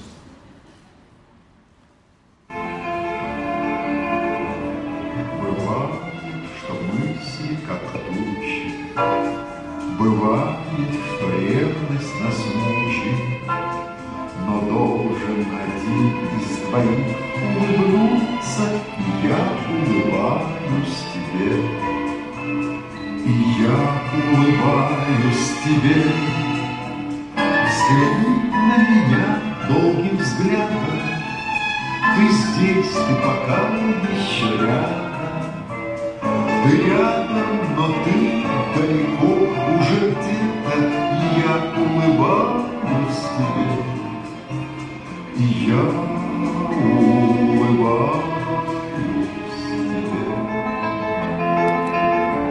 Вот и вся психология семейной жизни. Понятна психология какая? Кто-то из двоих должен улыбнуться, и я улыбаюсь тебе. Но это не развитие хороших отношений, это аскеза. Потому что человек улыбается сквозь боль и сквозь слезы. Не то, что ему классно, и он улыбается. Нет, ему плохо, тяжело. И он улыбается все равно. Вот это и есть правильное понимание семейной жизни. Переступить черту называется. Шаг в пропасть. Стать изгоем. Стать не как все. Стать любимцем Бога. Любимцы Бога все изгои.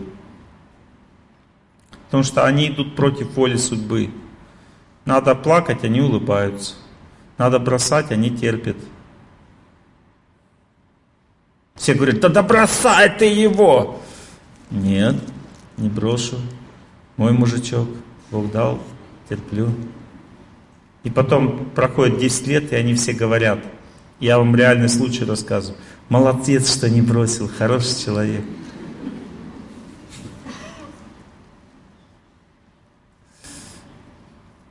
Она всю жизнь прожила с этой силой внутренней, победа над судьбой. Поэтому Бог наградил изменениями в близком человеке. У кого такая история? Поднимите руку. Кто так сделал? Вот, пожалуйста, есть такие люди. И слава Богу, что есть такие люди. Сила должна быть человеческая, она идет от Бога, человеческая сила.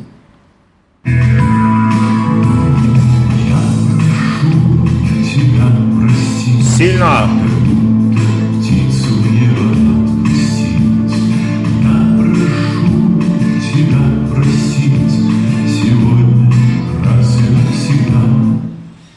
Так надо жить, понимаете? Я прошу тебя простить.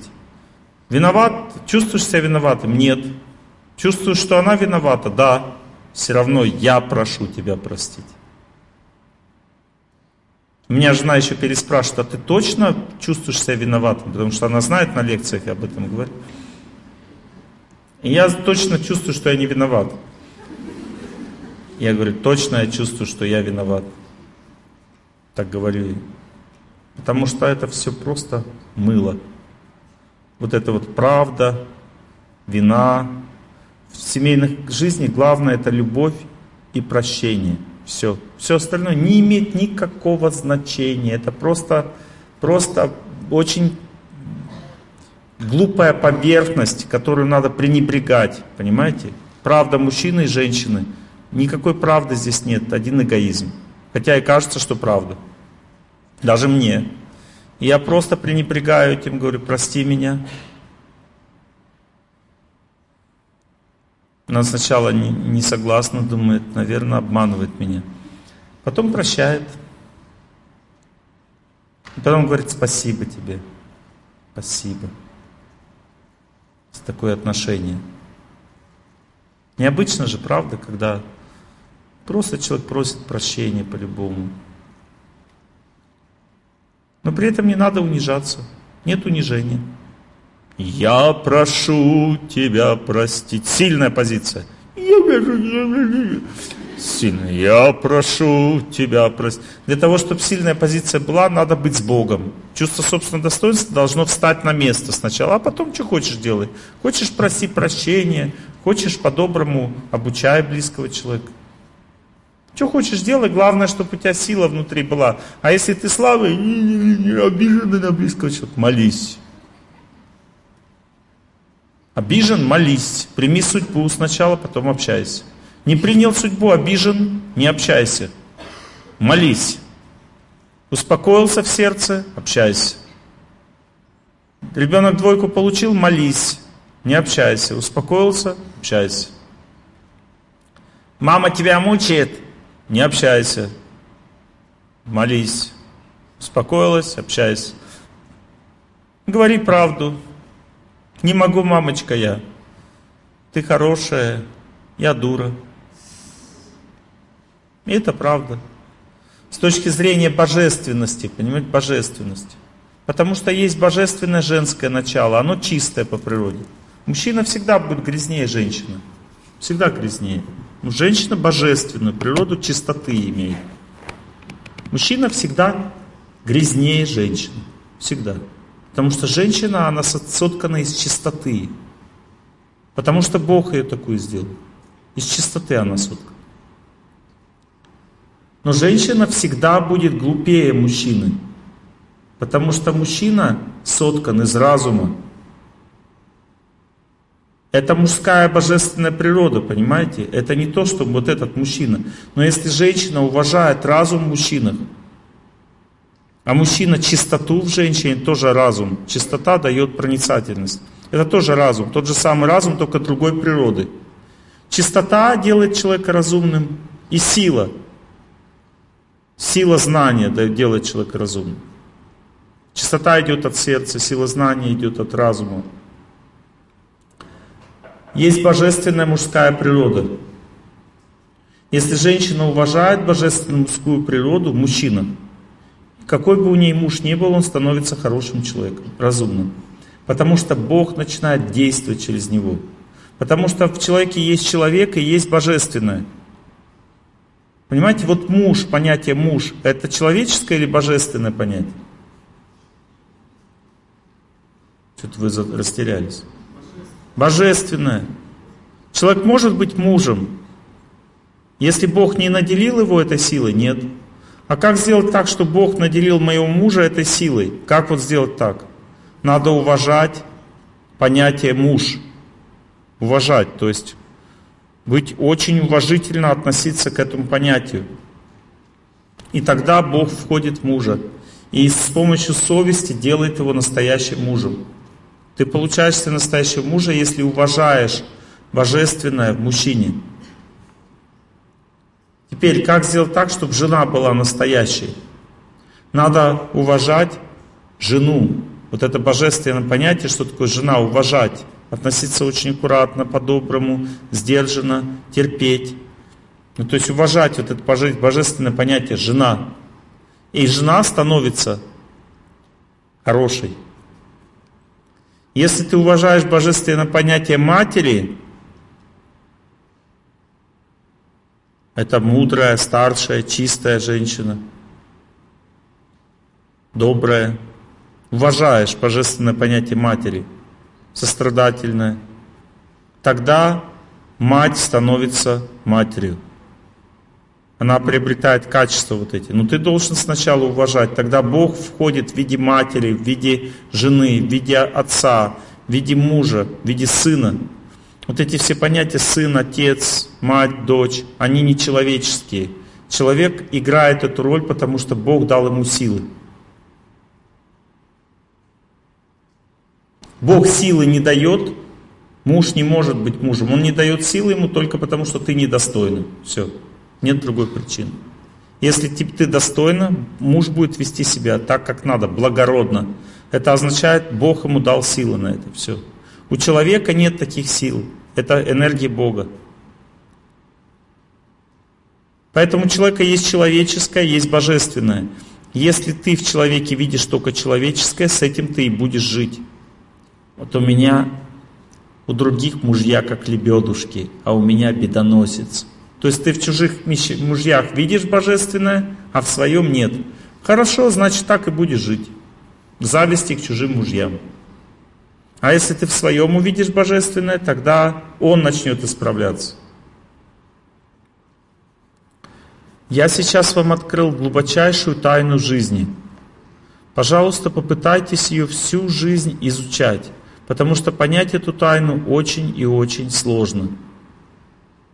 Если ты к сыну относишься как к божественному, то ты никогда не будешь его баловать, потому что он настоящая любовь к сыну означает строгость или к дочери. Но строгость добрая, а не злая. Чтобы быть строгой, не надо быть привязанной к нему, не надо наслаждаться им ребенком, а надо выполнять перед ним свой долг. Как только ты наслаждаешься им, он начинает тобой манипулировать, пользоваться, балуется, наглеет. Потому что он ребенок неразумный. Но если ты строго относишься, он будет всегда развиваться, станет разумным.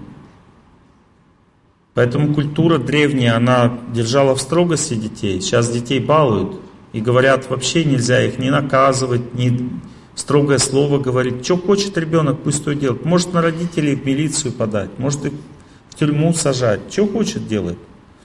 Означает, что современная культура божественная в ребенке только видит, а в родителях уже нет. Да и то в ребенке даже и божественное не видит, но видит в нем просто проявление свободы и независимости. Как, какая тут свобода? Человек зависит от родителей полностью в детском возрасте. Никакой свободы нет. Какие вопросы по поводу божественного в близком человеке? Вот, допустим, вы встречаетесь с человеком, парня увидели, да, полюбили. Что увидите в нем? Божественного. Не отца видите, а мужа, когда полюбили человека вы. Мужа вы в нем видите. Отец дается с рождения. Или, допустим, а, ребенка усыновили, он должен увидеть в родителях божественное, и они станут его родными отцом и матерью, родными. Потому что родной отец это не только тот, кто рожает тебя, а тот, который воспитывает, тоже родной отец. Правитель это тоже родной отец. Бог дает. Священник родной отец. Духов, духовник родной отец. Пять отцов у человека семь матерей. Мать земля еще добавляется. И животное, которое кормит молоком, тоже мать. Потому что молоко это энергия любви. Этому тот, кто убивает, вот, допустим, молоко кормит корова, кормилица, да, оно кормит молоком, ее убивают. Это величайшее преступление перед матерью. И за это они будут отвечать, эти люди которые так сделали. Даже неосознанно, корова неосознанно кормит молоком, все равно это энергия любви. И поэтому ты должен к ней относиться правильно, корове. Ну или козе, которая кормит там. Все, кто кормит молоком, они как матери. Верблюды, вот в Иране там верблюды священное животное, потому что они кормят молоком. Там верблюжье молоко, там коровы не могут выжить, там пустыня. Верблюжье молоко пьют люди, уважают тоже верблюдов за это, за молоко. Это уже сложно вам понять, что-то вы немножко прижухли. Уже сложные вещи вам уже говорю, такие, которые вы не можете понять. Ничего, нормально, всякое бывает. Когда ребенка усыновили, никогда не говорите, что он чужой. Это ваш родной ребенок. Если вас просят родной ребенок, говорите родной. И ребенок будет счастлив, и вы будете счастливы, и люди тоже будут счастливы. Все вокруг будут счастливы, потому что это правда. Тот, кто рожает ребенка, что он сделал для него? Иногда люди даже начинают, э, сами не понимать, что произошло. Потом придется вынашивать, уже ничего не сделаешь. Потом придется рожать, опять ничего не сделаешь. А вот когда ты воспитываешь ребенка, это уже твой добровольный выбор. Это ты уже выбираешь сам. До этого выбора не было. Поэтому кто важнее, тот, кто воспитал или тот, кто родил? Конечно, тот, кто воспитал, важнее, однозначно. Это Бог выносил ребенка и родил. Он же там все внутри синтезирует. Вы же сами там не синтезируете. Я вырастила ребенка. Что ты там вырастил? Что, синтезировал там? Что-то? Нет, он сам рос. Бог его растил. Ты ходила просто и думала, что хочется кушать. А хочется не то, что ты обычно кушаешь, потому что когда ты вынашиваешь, хочется кушать то, что он хочет кушать. Бог так устроил. И поэтому ты думаешь, что-то непонятно, что хочется. Это много анекдотов по поводу того, как женщины хотят кушать, когда вынашивают. Почему? Потому что они не знают, что кушать, у них большая проблема. Они привыкли одно кушать в жизни, потом бац, оказывается, надо другое. Вот это уже не хочется. И они ходят по супермаркету, думают, так, это я хочу кушать. И это правильный способ беременной женщине подобрать себе диету. Не надо к врачам идти. Идите в супермаркет, смотрите, это хочу кушать? Нет, это, оп, хочу, покупаем. И вот и все, вот так вот кушайте, как Бог в сердце говорит. Что хочу, то и надо есть беременной женщине. Не вообще женщине, а беременной женщине.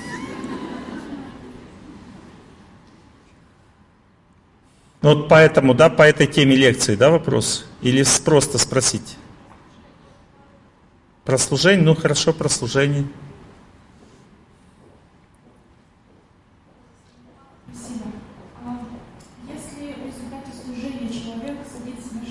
Да, вот стадия. состояние сердца?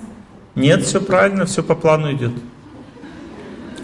Ты озаботишься о человеке, он же эгоист, все люди эгоисты по природе. Ты заботишься о нем, первая стадия, он наглеет. Это первая стадия.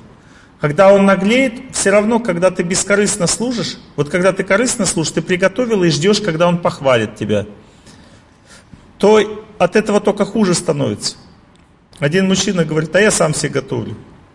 Я говорю, а что? Он говорит, слишком дорого стоит, когда жена готовит. Я не могу столько заплатить. Она потом его мучает полдня за то, что приготовил.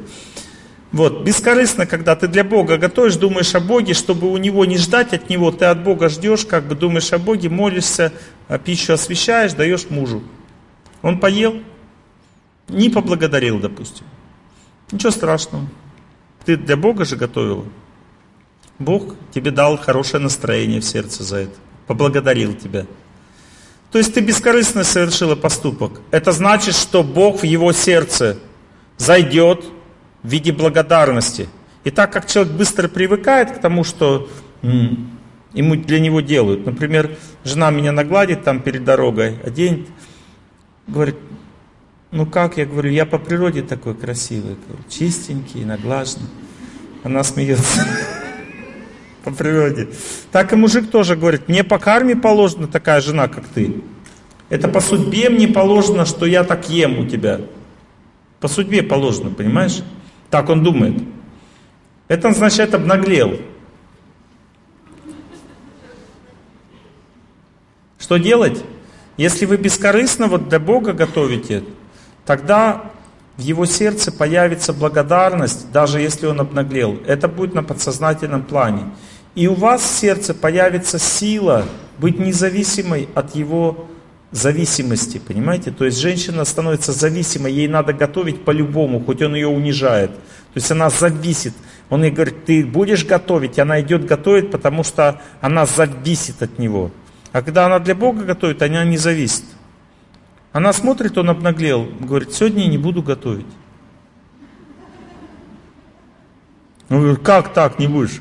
И там три стадии понимания вещей происходит. Первая стадия – угрозы.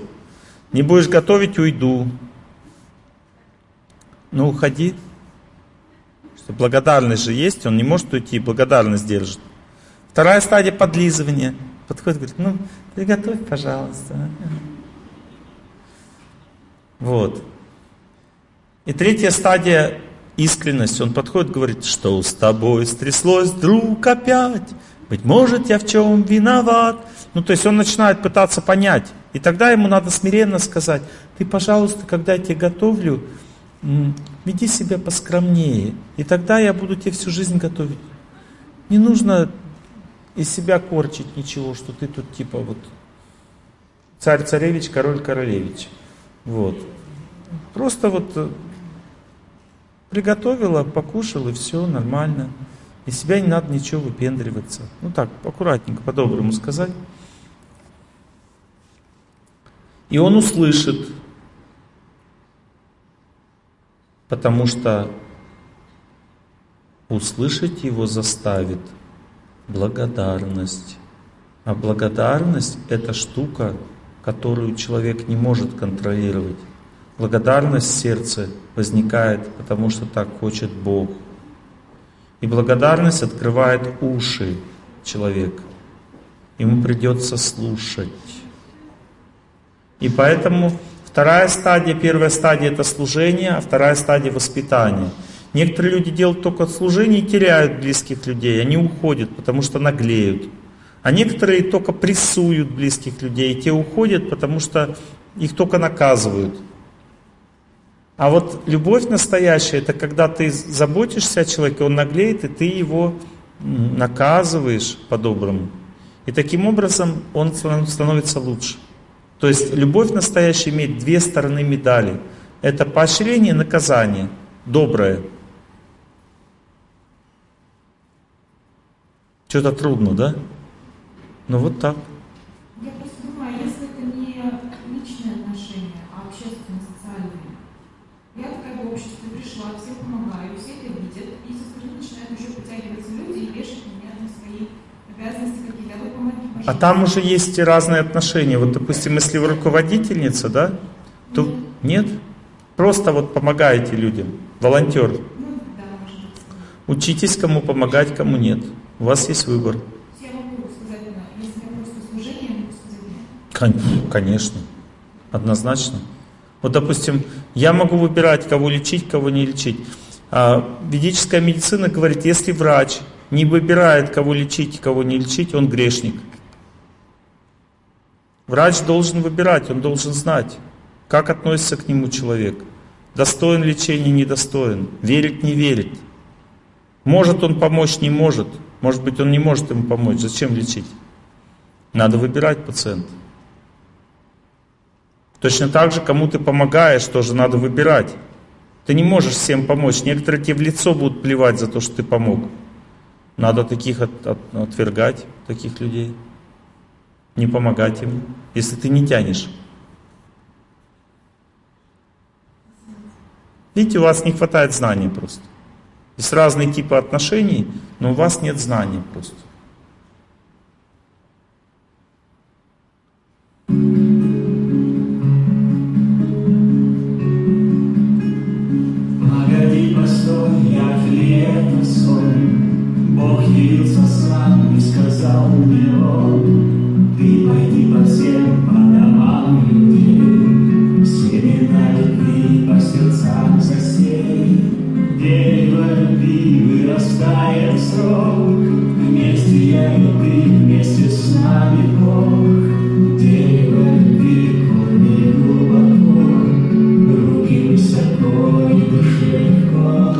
Надо все это делать, не бояться. Бог сказал, помогай людям. Но надо разум применять здесь.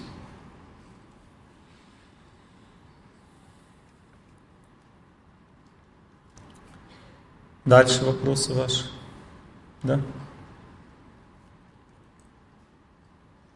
Благодарю за ваши лекции. У меня такой вопрос. А, У нас с мужем есть дочь. Он к своей дочери относится очень строго. Даже чересчур. Но он хочет эм, в ответ вместо любви своей покупает игрушки, сладости. И сейчас у нас такая проблема, что ей не хватает отцовской любви. Что делать? Вот смотрите, есть три слоя жизни семейной. Первый слой – это безразличие, когда люди безразличны друг другу. Это означает нет Бога. В доме нет Бога, нет совести. Второй слой – напряжены люди очень. Когда мы хотим с- материального развития, возникает сильное напряжение во всем в отношениях, нет любви, потому что человек устает, он живет в будущем. Он ждет, когда придет материальный достаток, и тогда он думает, что будет счастье. Это значит, что любви не будет в отношениях, потому что такое развитие. И третья стадия развития – это благость, страсть вторая стадия, благость третья, когда человек понимает, что главное не материальный достаток, а главное сердце, в первую очередь молитва, в первую очередь работа над собой, в первую очередь прощение, покаяние, и, так, и в первую очередь природа, дружба, дружба в первую очередь. Он не любит гостей. Но у него такая стадия развития. У него такая стадия развития. Вы приняли своего мужа? Да. Нет. Нет. Нет. Если вы приняли, вы бы со мной спокойно разговаривали. Олег Геннадьевич, он не понимает. Он не понимает. А вы напряженно говорите, значит, вы не приняли его. А это ваша судьба. У вас такая стадия развития, вы в страсти находитесь. Материальный достаток для мужчины – это деньги, то есть это благосостояние, а у женщины комфорт. Это тоже ее страсть. Она хочет, чтобы все было хорошо, комфортно. Ну все, страсть. Значит, не будет любви. Развивайтесь. Видите, как все поняла, успокоилась сразу. Когда я виновата, вообще нет проблем. Когда кто-то другой виноват, такая проблема. Все нормально, все мы такие. Движемся вперед. Да? Страсть женщины всегда скрыта от глаз. Женщина – это тайное существо. Все ее недостатки скрыты, их не видно. Мужские все снаружи. Женщины, будьте осторожны. Будьте осторожны, оценивая мужчин. Потому что все мужские недостатки наружу, и мужик в доме всегда дурак, понимаете, всегда. Вот, допустим, если вы ругаетесь, дети на вашей стороне или на его? На вашей. Собачка на чьей стороне? Здесь собачка, вы посмотрите, когда вы ругаетесь, куда она встанет, на кого гавкать будет. На мужика.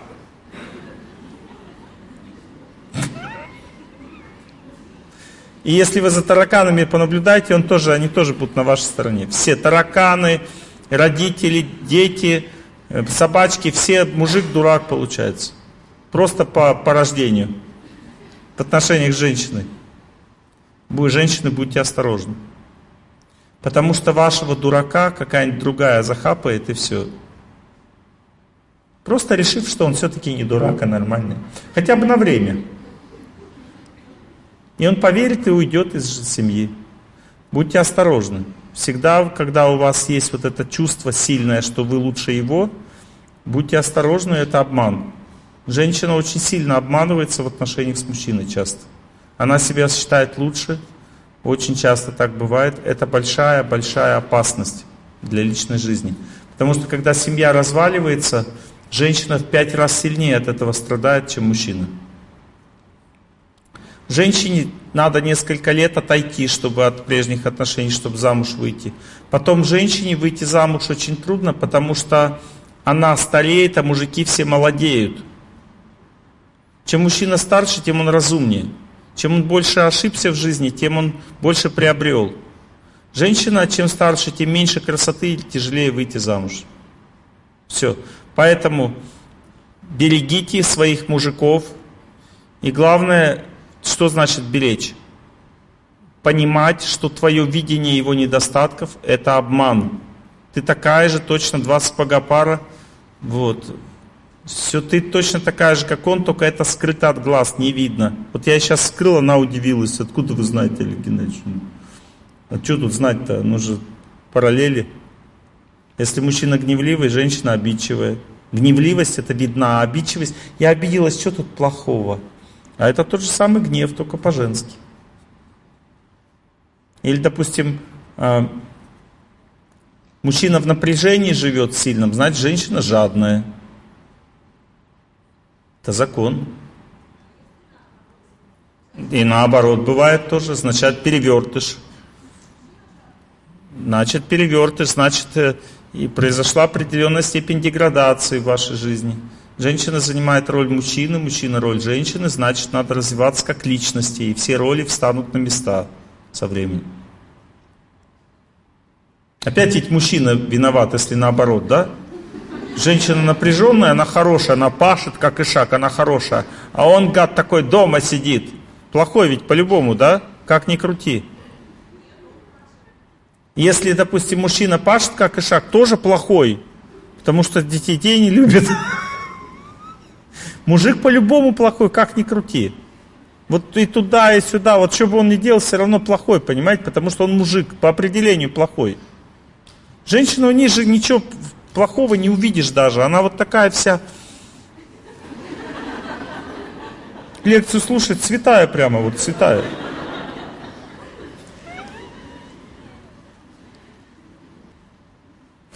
Мои хорошие, будьте осторожны, будьте осторожны со своей святостью. Можно мужика потерять, потом будете э, локти грызть.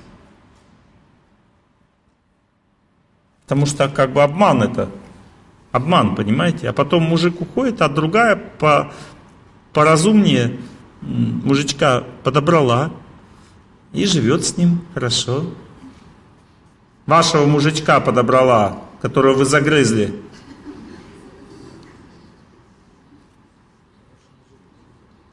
Хороший мужик, надо сделать его хорошим, тогда не уйдет.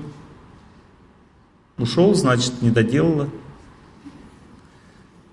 В этом мире женщина сначала идет первой, она ближе к Богу, она чище, она поднимает сначала мужичка свою, своих детей, а потом они ее уже дальше поднимают. Женщина вытаскивает людей. Она первая. Она ближе к Богу. А потом уже дальше люди подтягиваются. Поэтому женщины, выполняйте свою роль. Тащите за собой мужичков, пока они не растормозятся. Леонид Ильич, можно вопрос как раз, в общем-то, на эту же тему? А, Я очень давно уже слушаю ваши лекции, очень за них благодарна. И вот в определенный период у меня сейчас э, появляются новые интересы, новый круг общения. У нас четверо детей, сейчас они подрастают, и я могу себе позволить уже где-то встретиться с единомышленниками, пообщаться. Супруг на это очень ревностно реагирует. Ну понятно, конечно, он боится вас потерять. Он говорит, у тебя свои интересы, у тебя блеск в глазах, ты вот счастлива. Э, Наверное, нам надо разойтись. Пугает, да? Я больше думаю, что да. Он говорит, мне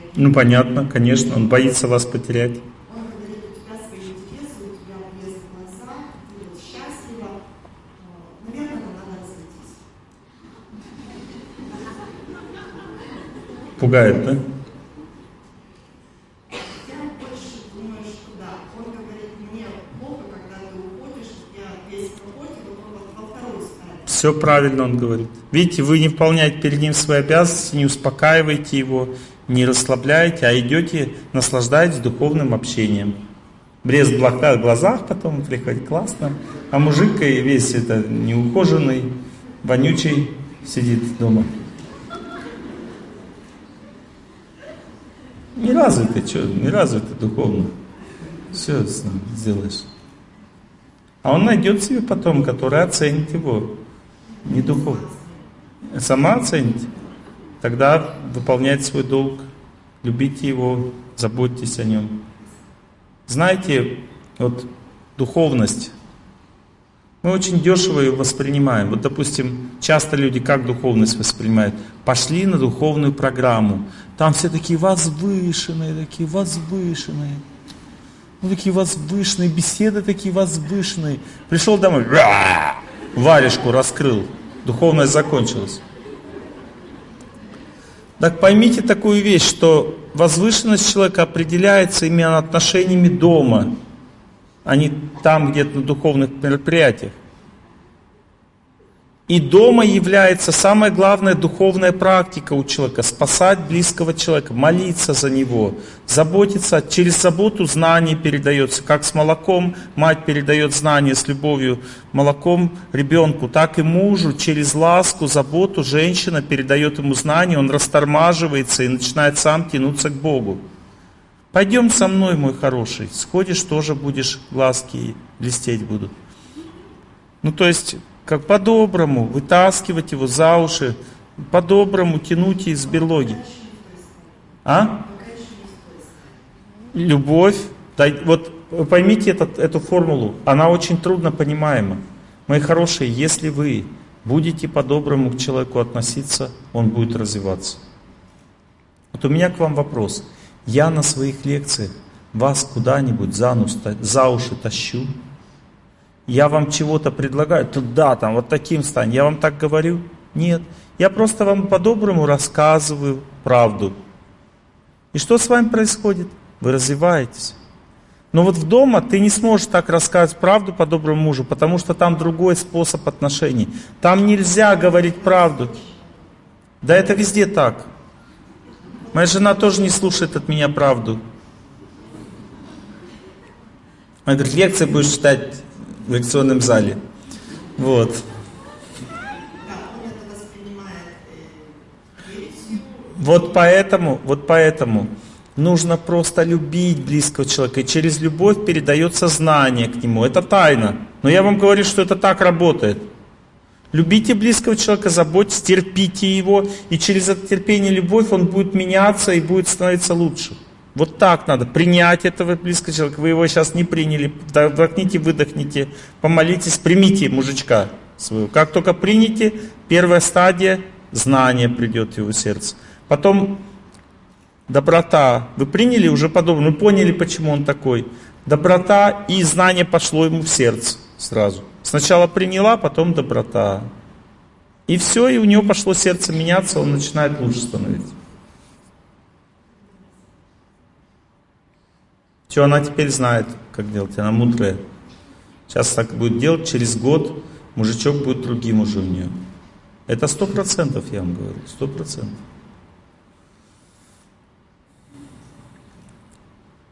Ну давайте вы спросите, хорошо. Нет, не, нет, не там, не высоко, вот здесь, вот вон. Олег Геннадьевич, я хочу большое поблагодарить вас за то, что вы к нам приезжаете, даете нам советы. Очень замечательный человек, мудрый, наставник. Спасибо вам Не перехвалите, пожалуйста. Я вам благодарна. Мы вас слушаем 10 лет. Спасибо вам большое. Спасибо.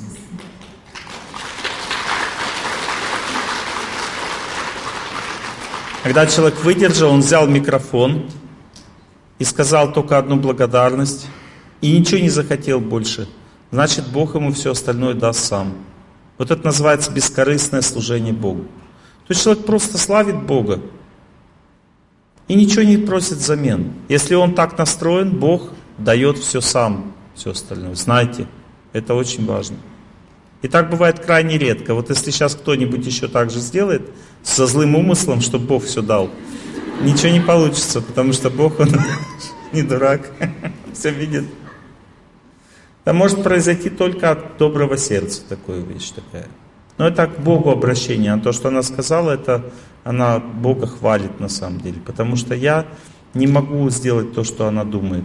Это Бог может через кого-то делать, если Он считает нужным. Понимаете, Он сам решает. Ваш вопрос? Спасибо большое. Олег Геннадьевич, вы можете Я, да, конечно, могу. Что это. А.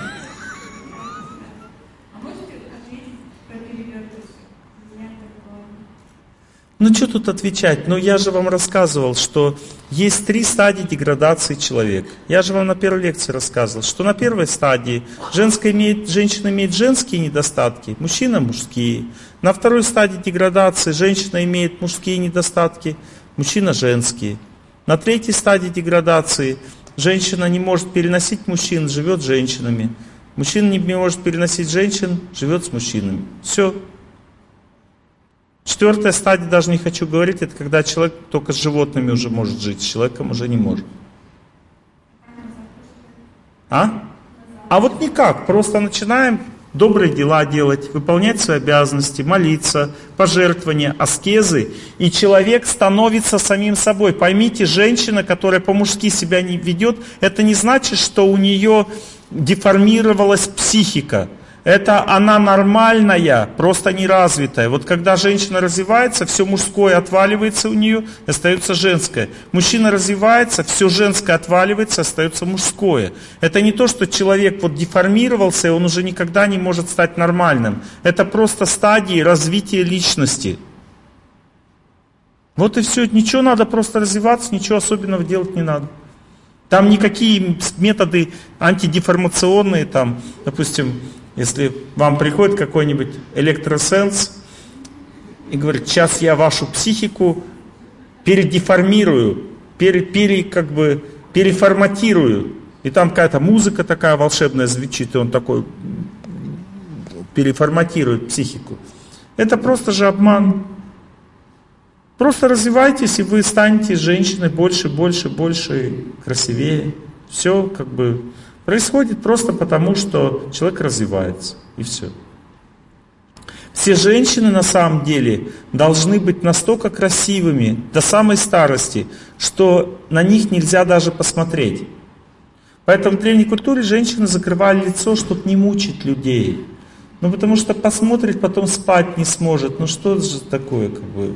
Закрывали лица, потому что, ну, не хотели людей мучить просто. Они открывали только своему мужу, и тот с ума сходил от. Вот, своим детям. Вот так вот ходили женщины раньше. А сейчас женщины все прям открывают, вот все, что можно, и все равно не смотрят. Почему? Потому что нет сил. Сил нет. Энергия красоты же идет от силы человеческой. Так становитесь сильными по-женски, любите всех, заботьтесь во всех. И не надо будет париться, понимаете, так взглянула как бы, и все, и сбила с ног. Чего напрягаться-то, если силы есть у человека? Знаете, иногда боксеры встают в спарринге, да, такой сильный боксер. Он такой, даже руки не поднимает, такой стоит. Тот ему раз по лицу ударил, он такой... «Хм». И тот убегает от него, что дальше не может с ним боксировать, потому что страшно. Ударил ему за все силы, а тот такой и смотрит на него дальше, ну страшно же, правда? Когда человек чувствует все силу, с ним ничего не сделаешь. Так и женщина тоже, она что, боятся, что я одна останусь. Одна девушка, вот я вам серьезно говорю, вот одна девушка такая, я говорю, вы не боитесь, что вы одна останетесь? Она такая смотрит на меня. Нет. Сильная. Правда, я смотрю, страшно смотреть.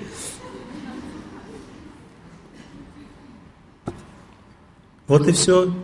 Мужчина тоже, сильный мужчина, чего им бояться? Надо стать сильным человеком, понимаете? Сила идет от природы, от людей и от Бога. Наполняйтесь. В этом первая задача человеческой жизни. Понимаете, первая задача. И жить еще надо по законам Бога. Нужно знать, что главный первый закон, который надо соблюдать, это режим дня. Чтобы у тебя синхронизировалась психика с природой. Рано вставать, рано ложиться спать, вовремя кушать. И тогда все будет нормально. Это называется, как это называется? М?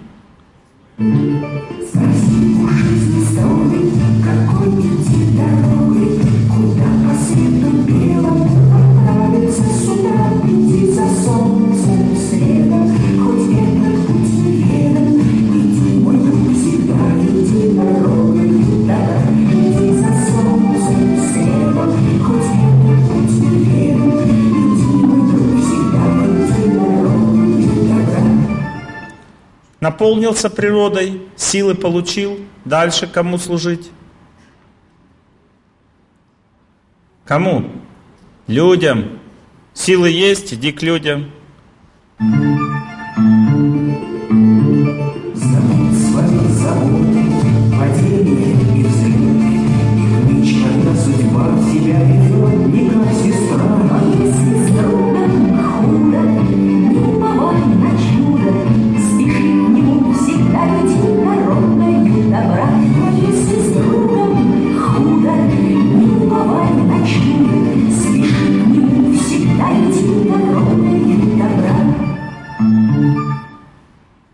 Людям помогаешь, дальше что?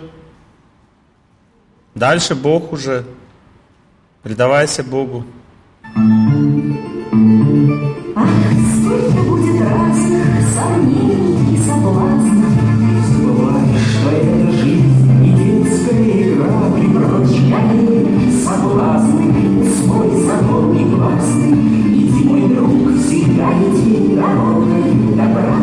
Все, иди к Богу теперь прочь гони соблазны. Иди дорогой добра. Дорога добра означает за солнцем, также за Богом.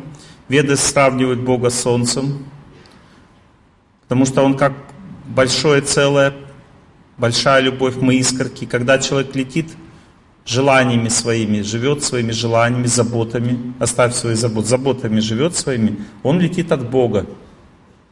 Искорка гаснет.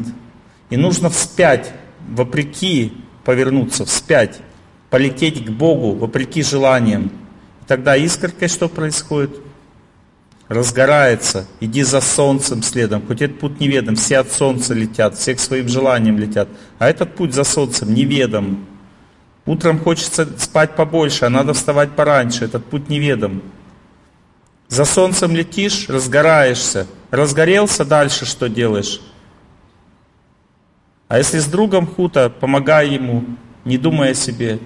А дальше, когда ты уже всем помогаешь, оставь свои соблазны, свой закон негласный, лети к солнцу дальше. Потому что три стадии есть этого полета к солнцу. Первая стадия называется огонь. Что такое огонь?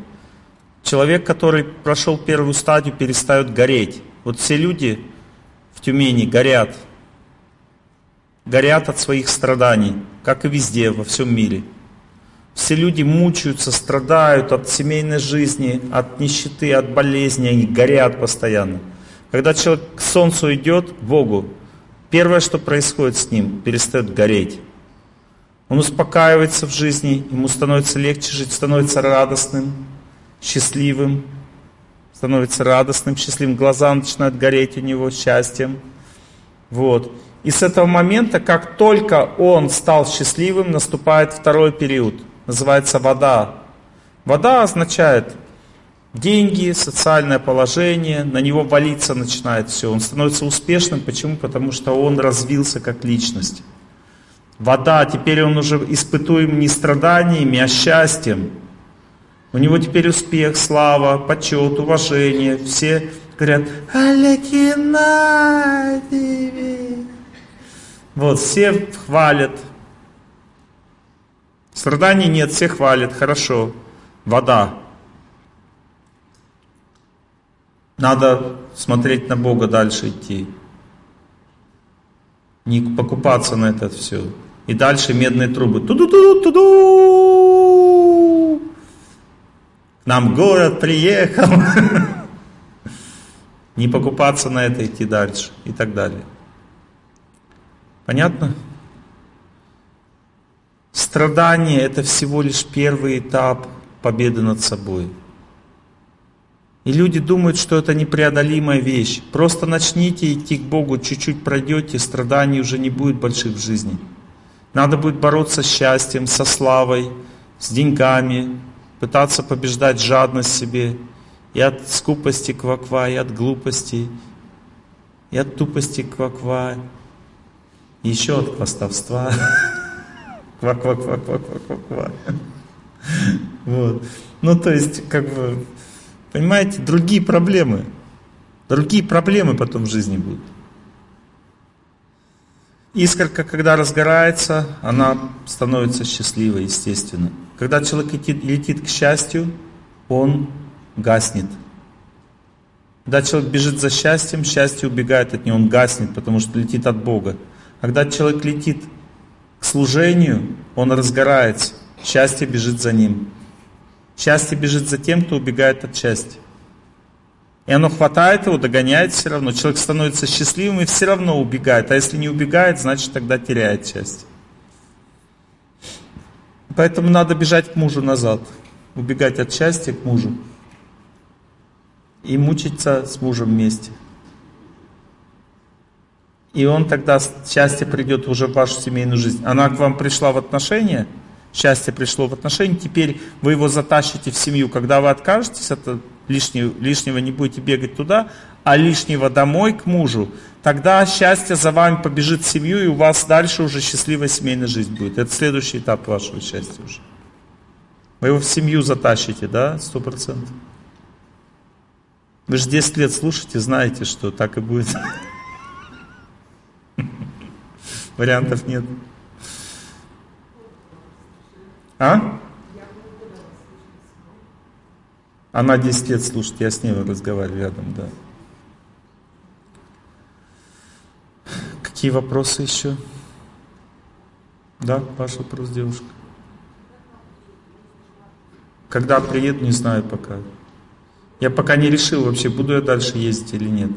Я наездился конкретно. Поэтому у нас есть онлайн семинары, можно участвовать в онлайн семинарах. То есть я общаюсь с людьми прямо вот так же, как с вами, но только через интернет. У нас начался такой проект, подключайтесь, организаторы будут вам давать рекламу, когда это происходит. Я серьезно говорю, что неизвестно, буду ездить дальше или нет, так, так много, как раньше. Потому что уже рушится здоровье. Это же аскеза ездить. Ну, давайте сзади вот там вот последняя рука вот там выше, выше, выше, там самый верх. Вы, да, вот девушка. Угу.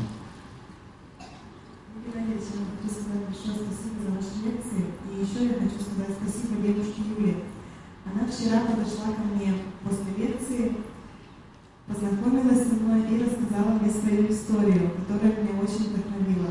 Юля, если ты здесь, я буду рада с тобой снова пообщаться. Юля здесь? Юля здесь. Да, Все. Я пришла вчера домой и продолжила желать всем счастья. Так сложились обстоятельства, что дома никого не было, что такое редко вообще бывает. Продолжалось около часа. И хочу сказать, что у меня столько откровений ко мне пришло, и Да. я поняла, почему я наступала на одни и те же грабли много раз. А сколько будет разных открытий, открытий в этом пути. В общем, спасибо, Олег Геннадьевич, вам спасибо, Юля, большое. Она прям, не знаю, как ангел вчера появилась, просто благодаря ей я очень сильно вдохновилась. И у меня вот сегодня возник такой вопрос. Мне иногда кажется, что мне помогает моя прабабушка. По отцовской линии? По материнской? Ну, может быть, такое бывает. Ангелы это ангелы-хранители, родственники. Она святая, возвышенная. Молилась она Богу, служила Богу. Можете, конечно. Вам спасибо. Тоже есть, да, Я тоже есть. Вообще, родители Там не родители, там еще дальше, третье по колену. Там тоже очень возвышенная женщина жила, тоже вам помогает. Папина бабушка, получается. По-моему, сестра папиной бабушки. Что-то такое вот. Или баб, ну, что-то такое, да, там где-то рядом. Ладно, мои хорошие. У нас осталось совсем немножко времени. Мы выбираем путь, идем к своей мечте. И надо не свернуть с пути уже нигде. И стоит шаг пройти, заносит время след.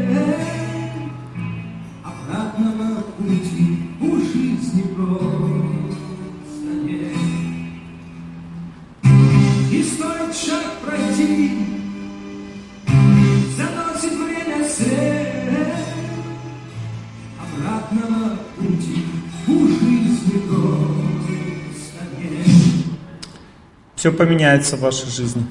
Друзья начнут меняться, окружение, пони- взгляды, понимание вещей, пища, привычки. Все будет меняться. Но обратного пути нет у жизни. Вы не сможете вернуться назад. Если вы пошли этим путем, то все будет меняться. Вы станете э, непонятными людьми для многих. Это неизбежно. Бог испытывает человека таким образом. Люди, которые идут правильным путем, они странные, странники, путники Бога. Многим непонятны эти люди. Живут другой жизнью, не как все. Непонятные люди для всех. Но счастливые. Но они не одинокие, эти люди. Не одинокие. Те люди, которые идут правильным путем, у них больше дружбы, больше любви, больше чистоты в отношениях, больше глубины, больше счастья, всего больше. Поэтому обратного пути нет. Знание поворачивает человека в правильном направлении. Нужно верить, просто верить, учиться верить. И самое главное, не нужно думать, что где-то в другом месте, в другой вере находится знание. Нет. Допустим, если я не вашей веры, это не значит, что знание в той вере, где я нахожусь. Это иллюзия. Знание есть в каждой вере. Надо оставаться в своей вере и его искать. Искать добрых людей. Мне Бог дал возможность видеть чистых и добрых людей во многих духовных традициях. У меня есть друзья в разных верах. Они все очень возвышенные, чистые. Я вижу, что Бог проявляется через эту веру, через эту, везде. Надо искренне просто принимать все веры, но при этом идти своим путем. Не надо никуда сворачивать. Понятно?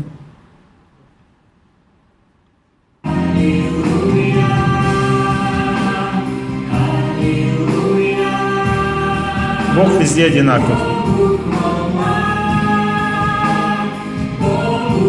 Но по-разному себя проявляет.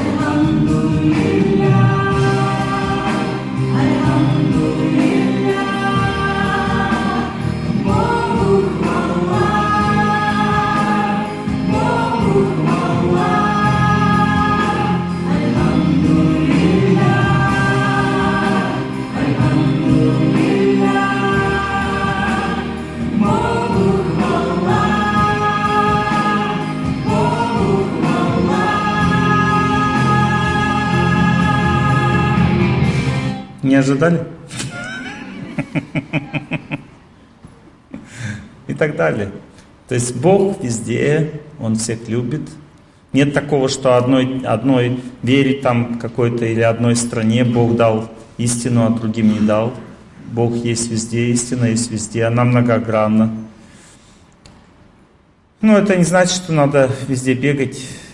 Нужно жить в своей стране, любить свою родину, защищать ее. Это тоже то, что Бог хочет.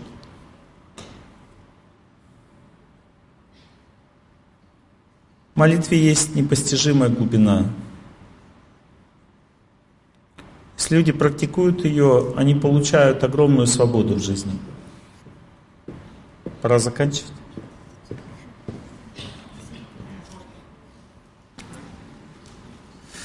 Одну еще вещь хочу только сказать. Поймите, что вот такие мероприятия, такие программы, они нужны не для того, чтобы информацию получить. Как вы мне говорите, Олег Геннадьевич, спасибо за информацию. Поймите, что эти мероприятия не дают информацию. Цель этих... Я говорю на всех лекциях, в общем-то, одно и то же. Понимаете, много лет. Я не собираюсь никому давать никакой информации. Цель моих лекций заключается в том, чтобы вас вдохновить на то, чтобы вы менялись. Все люди, которые слушают вместе, они испытывают вдохновение. Это вдохновение объединяется, заходит в ваше сердце, и потом ваша жизнь начинает меняться. В этом моя цель. Вдохновение само человеку дает знание из сердца, и поэтому человеку важно именно вдохновение, оно меняет жизнь. Информация придет вам даже просто через вашу молитву. Вам не надо бегать за информацией. Если вы думаете, чем больше буду слушать разных лекций, тем больше буду развиваться, это неправильное мышление. Нужно слушать глубину, а не широту. Поэтому лучше послушайте наставления священника в вашей вере. Это будет следующая глубина уже, а не следующего популярного лектора.